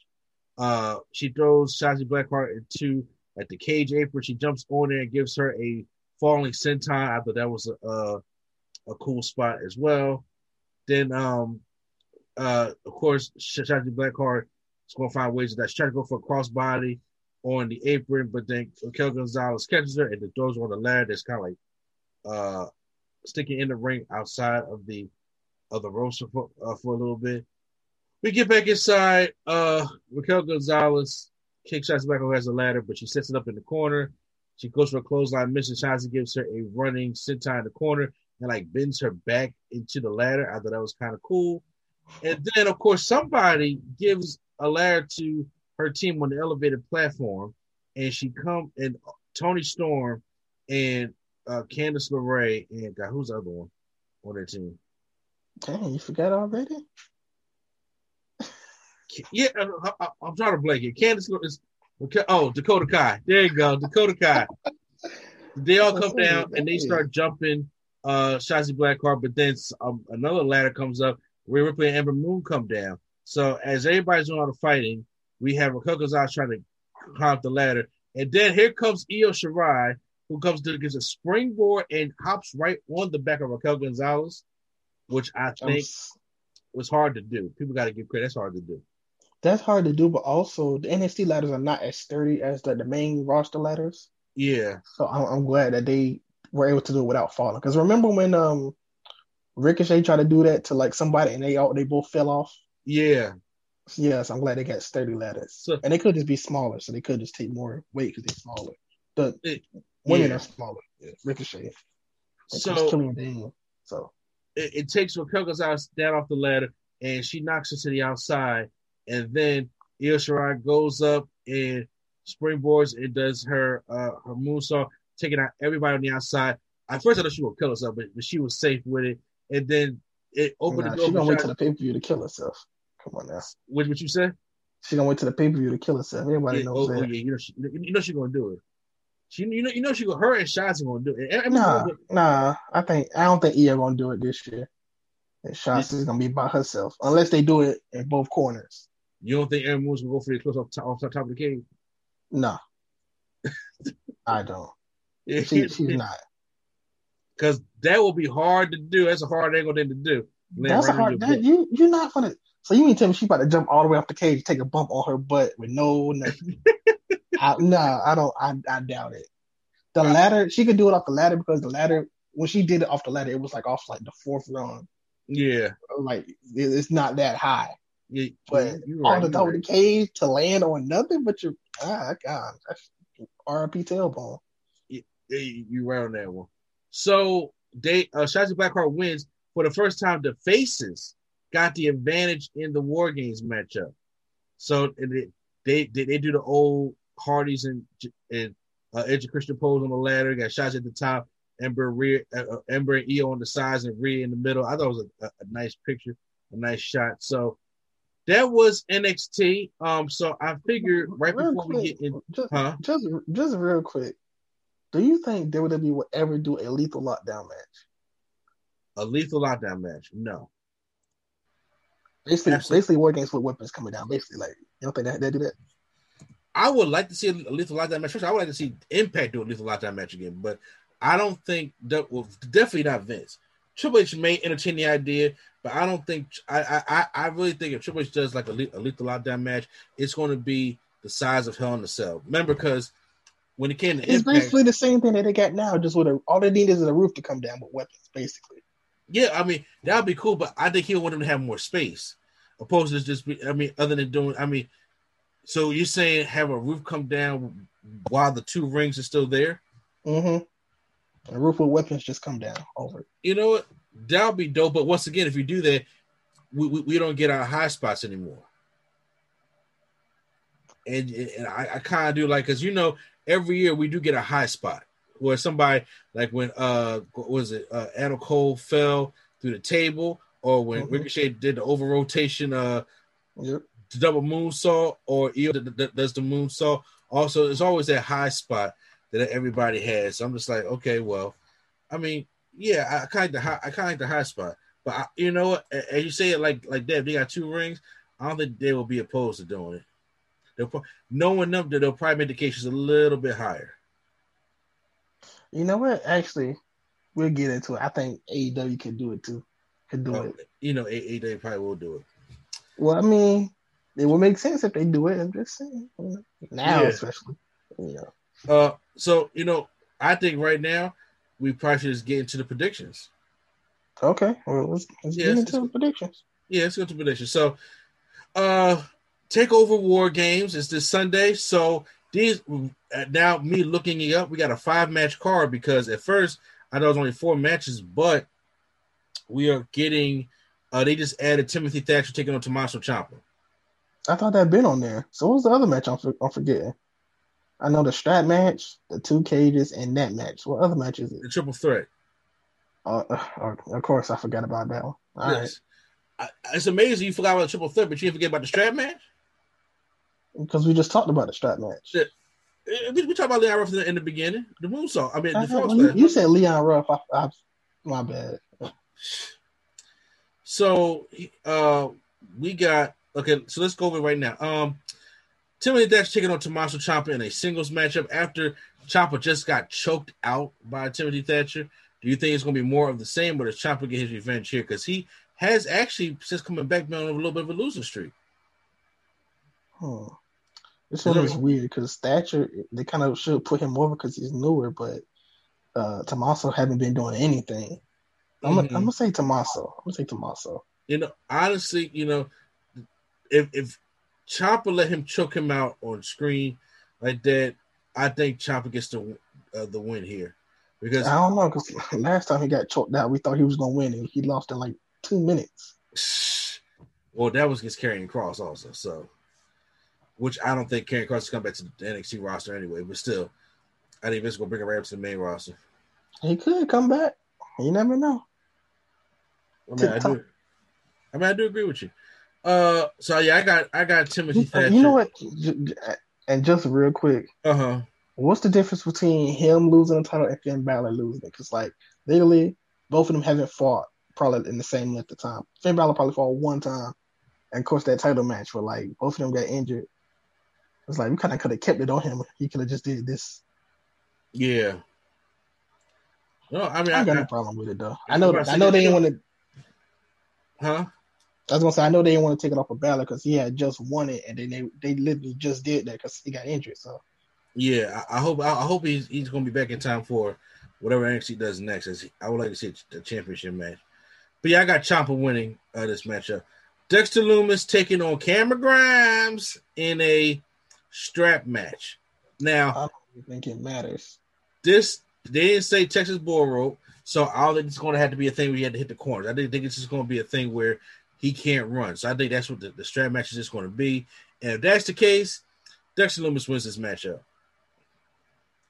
I mean, Cameron Grimes is going to make it interesting, and then it's on TakeOver. They're going to try to make themselves have a good matchup because it's on a good TakeOver card. But I do think it's easy pickings right here. I really think that Dexter Loomis wins the match here. Even though I don't like Cameron Grimes, I can see him doing the Alberto Del Rio. Somehow Dexter Loomis get his arm stuck and he's hanging off the turnbuckle, and he does the cave in from the top. Oh, see, I didn't even think of it like that. That's probably the only cool thing he can do. You know what? That's kind of dope. Maybe, but you know what? I'm gonna still stick with Cameron Grimes. I'm still Dexter Loomis. My bad. You almost had me. Triple threat match for the North American Championship. Leon Ruff taking on Johnny Gargano, taking on Damian Priest. Does Leon Ruff lose the championship? And if it is, to which one, Priest or Gargano? I'm going to say he wins here, but then loses it soon. Like, wow, they, you know, like, what? If they had like a New Year's episode 2 weeks ago, you would have him losing. No, I still have him losing, but I don't. Basically, I don't want to see Gargano or Damian Priest fight anymore, and I don't want to see him fighting them anymore. So I just want him to get away from them, and then maybe New Year's or something, he'll challenge somebody and they'll beat him. Wow. You know what? I would have thought that, but I think Gargano wins the championship back. And then be a 3-time champ for no reason. I think it'll piss Q-Flow off. I think Gargano wins his championship back. And of course, it's going to be Leon Ruff, no matter what, is taking the pin in this matchup. Damian Priest ain't taking it, and then like I said, they made him look strong on NXT, going over the tag, Phantasm. So you want to see Damian Priest and Finn Balor fight again? No, they could move on. You can have Finn Balor. I mean, Gargano go to the next person. This could be the feud ender. You don't have to go back to Priest and Gargano. I don't think the feud gonna be over. If Gargano wins it or Damian Priest wins it, I don't think the feud will be over.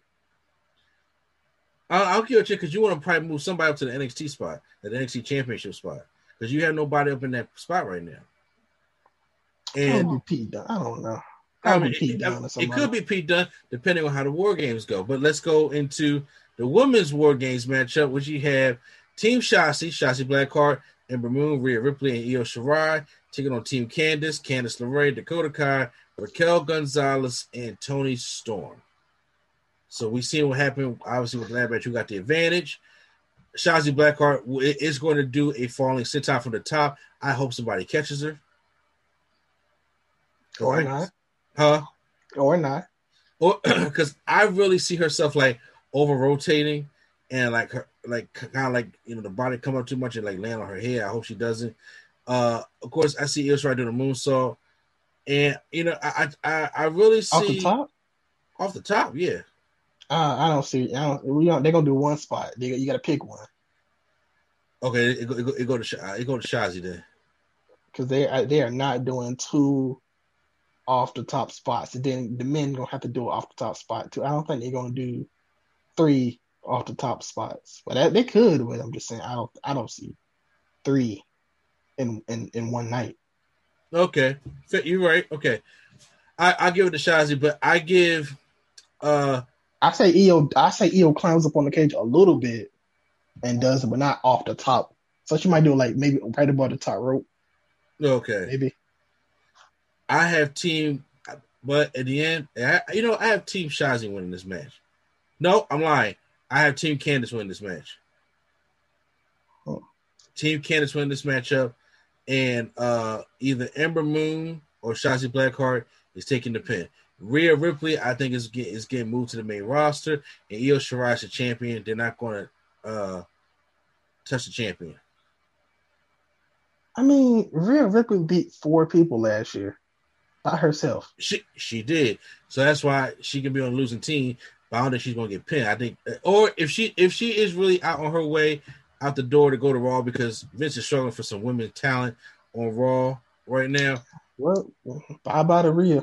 Yeah, but I say I think Rhea takes that pin. She go to the main roster. She ain't never gonna be seen again. But okay. It depends, because Bianca Belair's doing good on the main roster so far. She's been seen every week so far. Okay. Like some people got it, some people just, and a lot of people don't. So yeah, but look at Matt Riddle. I don't know who that is. I'm playing. Yeah, I know. Yeah, okay. You enjoying this Matt Riddle run that Vince got him on? I enjoy Matt Riddle within the past. Listen to me. Since Survivor Series, I've enjoyed Matt Riddle, because before that, I was like, I'm tired of Corbin. I'm tired of seeing stuff like that. Yes, his promos are terrible because of the writing, but the matches he's been having with Sheamus have been awesome. Okay. And they were giving him more limelight, so yeah. Okay. Well, I mean, is everything okay over there? Is you? Yeah, that's a dog. Yeah. Oh, I said, you look outside your way. So, somebody coming in the window, so. Let's go to the main event. We have Undisputed Era taking on Team McAfee with McAfee, Pete Dunne, Danny Burch, and Oney Lorcan. McAfee's taking the spot in this match. You talking about the dive? Yes, he's going. Okay. He's going to do the dive on everybody into this matchup, but he's going to have a fun time doing it. I see a superplex. Which kind? You mean like a ankle suplex on everybody down there? I say him. He suplex. Kyle O'Reilly suplexes Pat McAfee. Oh, okay. I don't know. I just see Kyle doing something. Since Adam Cole always get the shine off the top, I think Kyle wants to do something. You know, I see it, because I honestly see Undisputed Era going 4-0 in War Games matches. Okay. I see that happening. Pat McAfee had in his. Wait, they're not undefeated though. Oh shit, that's right. You know, they're right. They did lose. I have them win this War Games matchup because Pat McAfee and them had just been bitching Undisputed Era out, burning their flag, beating them up. You know, saying they lose a ladder match. This is Undisputed Era's match. They know it the best. Pat McAfee's getting pinned here, because if he wins, you got to do more with Pat McAfee afterwards. I'm like, you don't got to. I think they lose here, so Pete Dunne can go on. It's a one-time stable thing. Pete Dunne can go on to the NXT Championship. Then we can have the Tag Team Championships being defended, and McAfee can... Against who?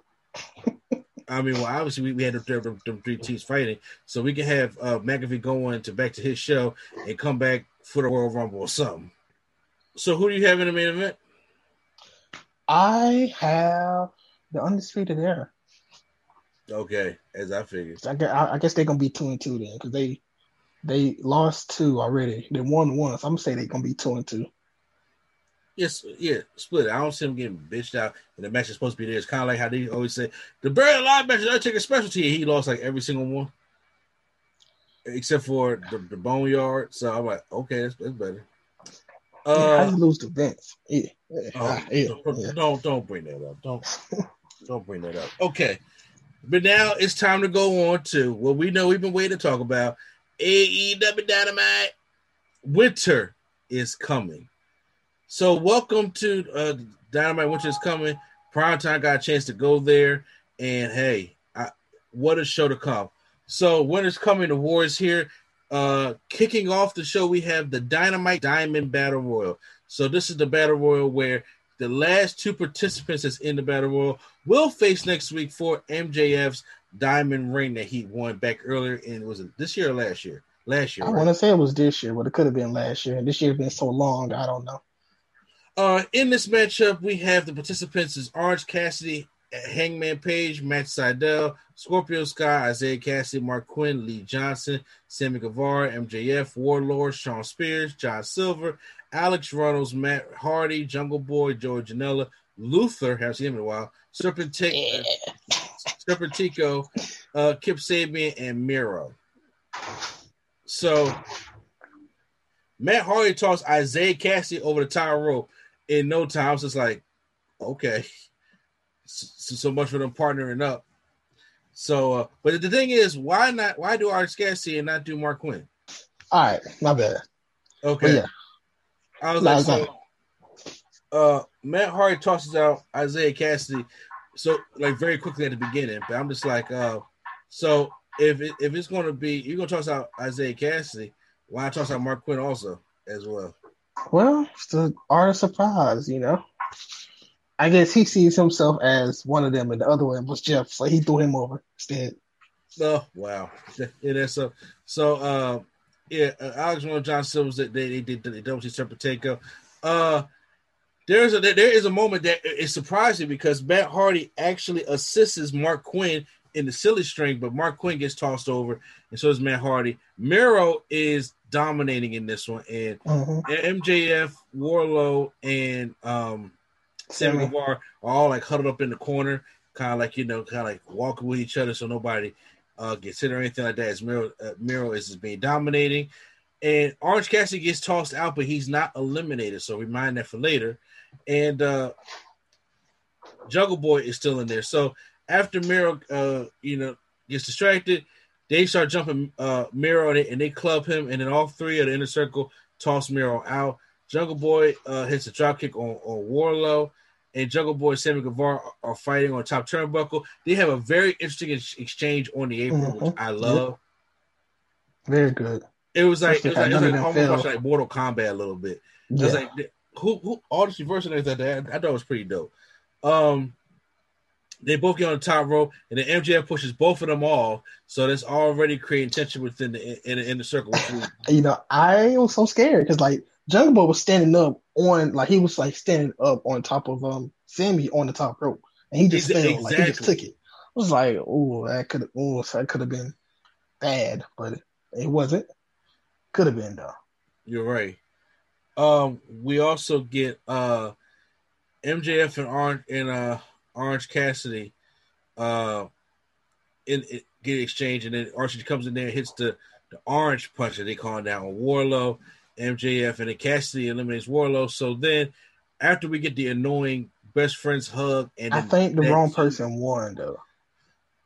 well right now it's MJF and Orange Cassidy next week. I think they should have did what it was gonna originally do. I think he should have just had accidentally bumped into Warlow. Warlow accidentally bumps into MJF and sends him over. And maybe we get something going for Warlow instead of just looking at Jake Hager every week. Yeah, well, you know, I was thinking you could do. Well, I mean, it would have been interesting to do Warlow and MJF, but obviously you don't want to bring that. So, I thought they could have did that too, and then if Warlow would have won, MJF could have just handed him the ring and said, "Here, this is from me to you," or something. You know, it could have been something like that. But next week we're gonna get Orange Cassidy taking on MJF. For the first time ever, we get the Demo God, Chris Jericho with Ortiz and Jake Hager. Taking on Frankie Kazarian of SCU. So, I just want to say 10 or 15 years ago, this match would have been insane. Great. Yes. But even with them at their age now, the match is still pretty good. The only thing that was... Kazarian had a flex capacitor. What'd you say? Kazarian has his old finisher, the flex capacitor, which he probably hasn't done in 10 years. Yeah. It's the Spanish Fly when he lands on top of you. Probably haven't did that over since he had long hair at least. Oh, so yeah, I remember them long hair Kaz days. Yeah, so he really pulled out the stops. That's what. So we have Jericho tries to go for a cold breaker, but the Kaz counters it with the Walls Jericho. MJF and Warlow run down the ramp. MJF is holding a white towel. He's like, he's going to throw it in. And Sammy Guevara comes out and says, "Yo, what are you doing?" Jericho turns around and thought Sammy was intended to end the match. Jericho finally escaped Frankie's submission attempt and hits the Judas effect, which is kind of sloppy on Kazarian. And he wins the matchup. But he gets on the mic and he says, "Look, I'm tired of all this shit. Dead serious." He said that next week, we're going to have the Inner Circle ultimatum. And they have 7 days to figure out how to work together, or the Inner Circle will split up forever. So, what do you think is necessarily going to happen? Because I think it's too early for them to split yet in this storyline. Definitely not splitting up. They're gonna be on the same page. I think they're gonna be on the same page, but somehow, some way, Sammy gets kicked out. Oh damn! You think they gonna kick out Sammy? Yeah. Well, Sammy looks like he may be on his way for a face turn. Yeah, so I'm saying they're gonna kick him out. He's gonna go be a face. Okay. Or somehow, somewhere, because I thought when MJF and Sammy came in, I thought somehow they was gonna make Sammy accidentally be the one to throw the towel and make Jericho lose, and then Jericho's gonna get mad and be mad at Sammy. I think somehow, somewhere, MJF is gonna sabotage and make Sammy get kicked out, and then Sammy's gonna have a face turn. Okay. But yeah, that's what I see. We get the Acclaim interrupt the Young Bucks, who are being interviewed by Alex Mavarez. They give like a little rap, and then they mock the Bucks' new book, which come out, which I actually want to try to get. Then TH2 assaults the Bucks from behind, and next week is going to be the Bucks versus TH2 in a non-title match. So are the Acclaim supposed to be just uncool guys? You said uncool guys? Yes, they try to do the rap. It wasn't good. And then while TH2 was beating them up, one of them yells, "World Star." Like, was that supposed to be? To me, it looks like they're trying to be like the Urban Youth. What's the name of it? What's the name of the chicken farmers in ROH? The Briscoes? The Briscoes, yeah. Chicken farmers. Are they not chicken farmers? I don't know. I wouldn't describe them like that. But they got a legit chicken farm. Oh, they got a legit meeting they got to go to as well. Probably. Yeah. I don't know. So probably so. Dr. Brent Baker, DMD, taking on legit Leah Hirsch. How you pronounce her name? Hirsch. Okay. So this matchup was actually Layla got some hits in, but she Joseph Rose gets connected with Reba. Bear capitalizes with a sling blade and gets it back into the ring, and then she goes and hits like the spinning fisherman neck breaker. And I thought that was it, but then she puts on the lockjaw, wins the matchup, and then Thunder Rosa comes out and starts beating up Brent Baker, and they have to separate Thunder Rosa and Brent Baker, and then Reba went after Layla, but Layla suplexed her, and it was just chaos all over. So, your thoughts before we get into what everybody really came for? I don't really care about Thunder Rosa and Britt Baker feuding, because I think Britt Baker should be fighting for the title, but she's not. Okay. That's all I got to say.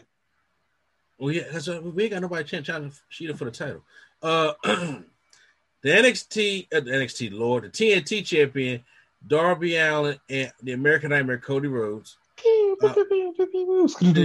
And bro, so when I went the first time in person, I was just making fun of him because it wasn't that much at that time. It was still a lot. But he came out with, what did he come out with? Dang, I can't remember. Was it him and Dusty? The Dog, Brandy,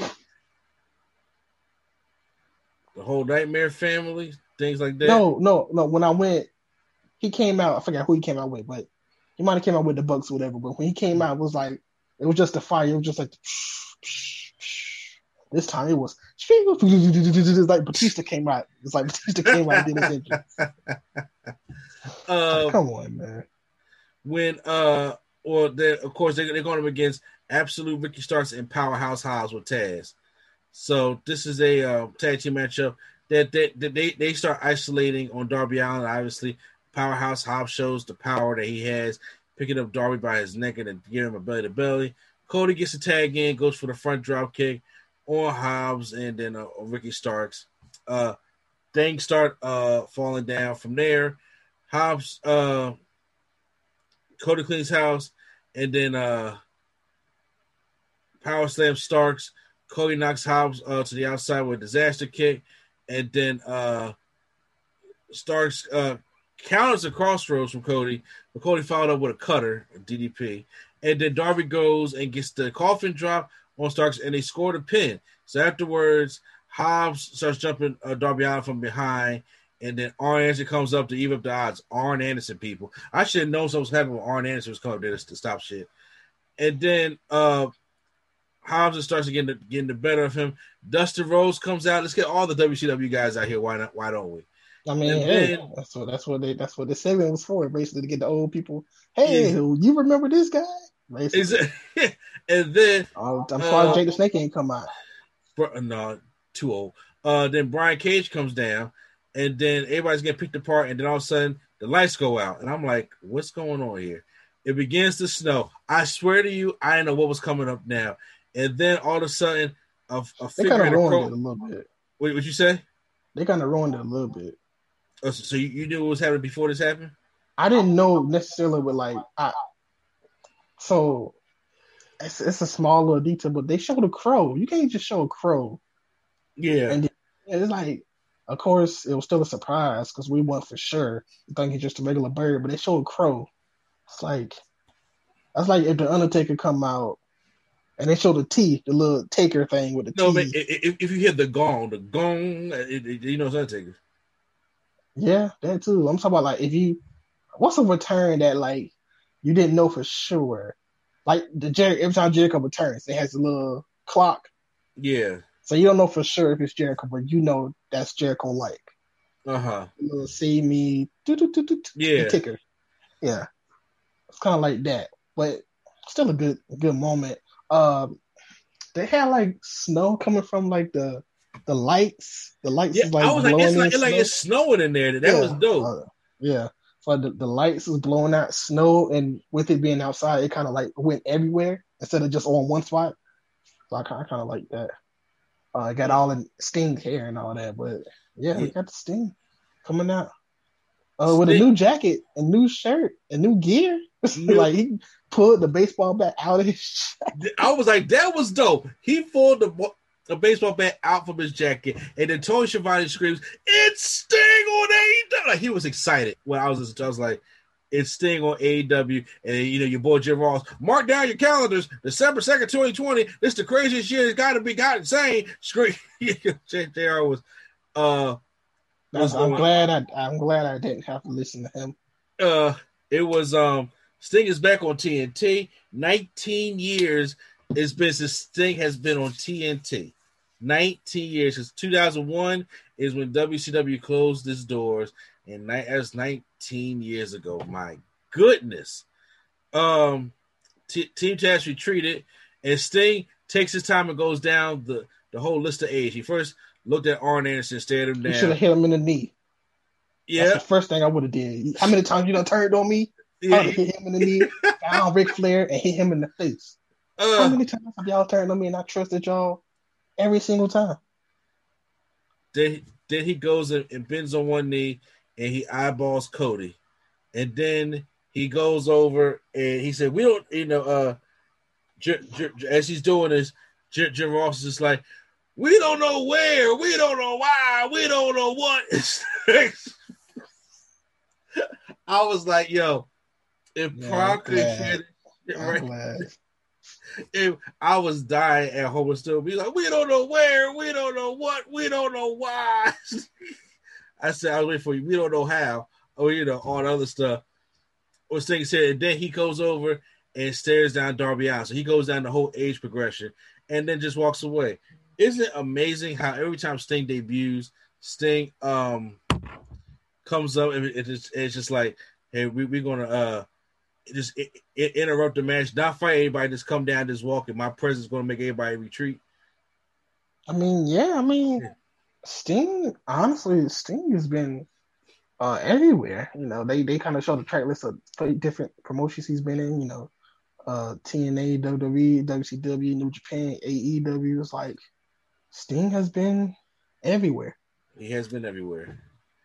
And now, it was like, what a moment. That was an awesome moment to have Sting there. And now it's time for the AEW World Champion, the number one contender, Kenny Omega, taking on John Moxley. Don Callis is on commentary for this matchup. And John Moxley... Impact president, I think. I think he's the president of Impact or something. The president or the general manager. Some he's like important in the actual Impact, not on TV. Yes, because we're actually about to get a crossover. Mm-hmm. So we talked about that. So has the big boy match feel, stuff like that. So it's been a year they did do the stare down, one of the biggest main events in AEW history. So we go into this, man, and they beat the shit out of each other. They really beat the shit out of each other. They're on the outside. Moxley hits a paradigm shift, like on the floor onto this like speaker looking thing, and the referees are checking on Kenny Omega. That Moxley moves him out the way. Don Cox gets off the commentary team, and then he tries to throw something at Kenny Omega. It's a microphone. He hits it and hits Moxley in the head with the microphone. Moxley's starting to bleed a little bit over the eye. So now since he's bleeding a little bit over the eye, they're figuring out, okay, Kenny Omega is hitting him with vicious amount of V triggers. Stiff ones too. Say what? Stiff ones too. Yes, they are stiff. Then he hits a Tiger Driver 98, but Moxley kicks out. Then Moxley throws Omega in, but he runs it from another V trigger, followed up with a Ripcord V trigger. And what Moxley is just he keeps coming. And then I think. Doesn't Moxley hit like two paradigm shifts in Kenny Omega? Or was that before the one on the outside? Because I swore Moxley hit like four paradigm shifts in this match. I don't think he hit four. I thought he hit like one on the outside, like one in the ring, but couldn't cover him. Okay. Because I was just like, that's a shit ton of paradigm shifts. In the meantime, Doc Oster, after the microphone, gets hit, and Moxley gets another V-trigger in the corner, and then Kenny Omega sets up Moxley for the one-winged angel, the most protected finishing move in wrestling next to the RKO. And the... never mind. Not anymore. I was going to say, and the Rainmaker, but not anymore. The Rainmaker's not protected, I don't think, anymore. Not as much as the one-winged angel is in RKO. Nobody ever kicked out of it. Say what? Nobody's ever kicked out of it. Oh, then it's still protected then. Yeah. Okay, Cal's after the ring, Cal's and Omega ran out the arena with the belt before and they got to the SUV and drove off as Moxley was trying to get his bearings together. And the Don Cox replied, said, you can find out this Tuesday on Impact Wrestling on Access TV. And I'm just like, yo, why y'all trying to make me watch Impact? No, that's the Impact trying to get views. What do you mean? I'm like, I don't want to go watch no Impact. But that was AEW. Look, do we really have to go on to see who had the better night? NXT did decent, but AEW wins it hands down. Yeah, AEW wins. I'm actually kind of excited to see what kind of matches they do, if they do crossover matches. Like, I would kind of want to see a little semi-invasion of the people that's good, basically. I don't want to see Johnny Swinger coming in with Orange Cassidy. I'm talking about like... Yeah, no. You talk about some the legit Impact talent. I'm more to see the Machine Guns and the Good Brothers. I'm going to see them come over, fight FTR and the Young Bucks and all that. The Mac and Rich Swann and Eric Young and what's his name? Who? Moose? No, Moose too, Shamrock. God, you know the guy who fought Tessa earlier this year in the Sammy Callahan. Sammy Callahan, there we go. Sammy Callahan, you know, so all those Impact guys, they can come over and make a legit thing. Impact versus AEW crossover kind of thing would be dope if it's booked the right way. Because you already heard Triple H now say, "Yo, we're open to crossovers too." You know, they're not. We open to all crossovers only we can win. Is it? Yeah. If you destroying your talent every week, then yes, of course. Yeah, so that's how that was. So, guys, that was our Wednesday Night War. Hope you guys enjoyed it. Make sure if you listen to us on the podcast, you stay tuned because we got more coming on after this. All right, guys. So that was the Wednesday Night War here, and you know, I said we had a good time talking about that. So that's all we have for the podcast this week. I mean. We had some topics that took up a lot of time, so it didn't sound like a lot, but it was enough. So make sure you guys check out SpacesPhilly.com, production club we're a part of. Check out the Luna Pop Horror Show, Both Sides, and the Market Dark Show. Check out the Nerd Coalition's content on there, the No Gimmick City Wrestling Podcast, Nerd Guys Will Talk Podcast, Turntables, Hip Hop Culture, and Beyond, Drunk Thoughts, Sober Tongues. And make sure you guys check us out on all the podcast apps, Stitcher, Apple Podcasts, Google Podcasts, Spotify, iHeartRadio. Check us all also out on the snippets on YouTube Premium. Make sure you guys check out the Prime Nostalgia podcast every single Friday. New guests every single Friday. My man's over there killing it. Yep. Make sure you guys check out the RealNerdCoalition.com or Teespring.com/RealNerdCoalition to get all your Nerd Coalition needs. The Nerd Coalition Studios and Level Up hoodies, the No Gimmick City Wrestling hoodies. Fight COVID-19 out there with your NC Studios mask and Level Up mask. I like to take a picture on Instagram and send it to us on Instagram that you guys have done that. We really appreciate it. Out there, get ready for the Christmas holiday. Make sure you put your decorations up, get your tree up, so you know you can have some kind of happiness around this holiday season. And prime time, promote Q real quick. Yeah, Q got that new song called "Finish Line." It's gonna be out next week.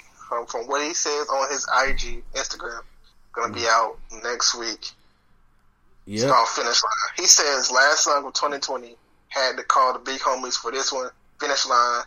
It's going to be available everywhere next week. So.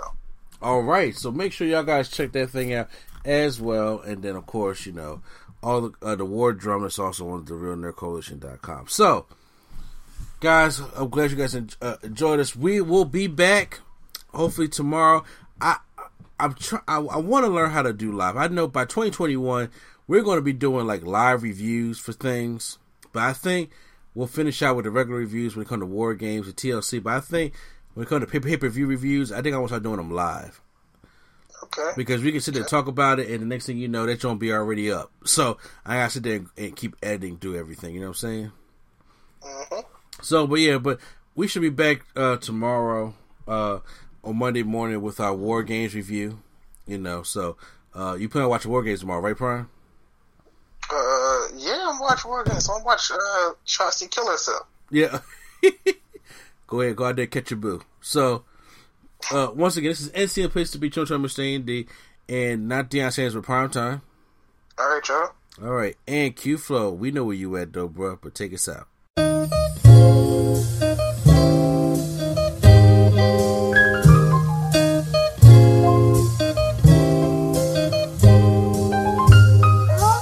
Bringing nerdgasm to your ears. Welcome to the show. We don't need any gimmicks, you already know. So sit back, relax, and hit the like button. Go and share with your friends and keep the likes coming. Swag on trivia and Prom's Top 5. Either way, it's fun and you're hearing it live. Join with your host, Mr. A&E. Yeah, you know it's the place to be. It's NC.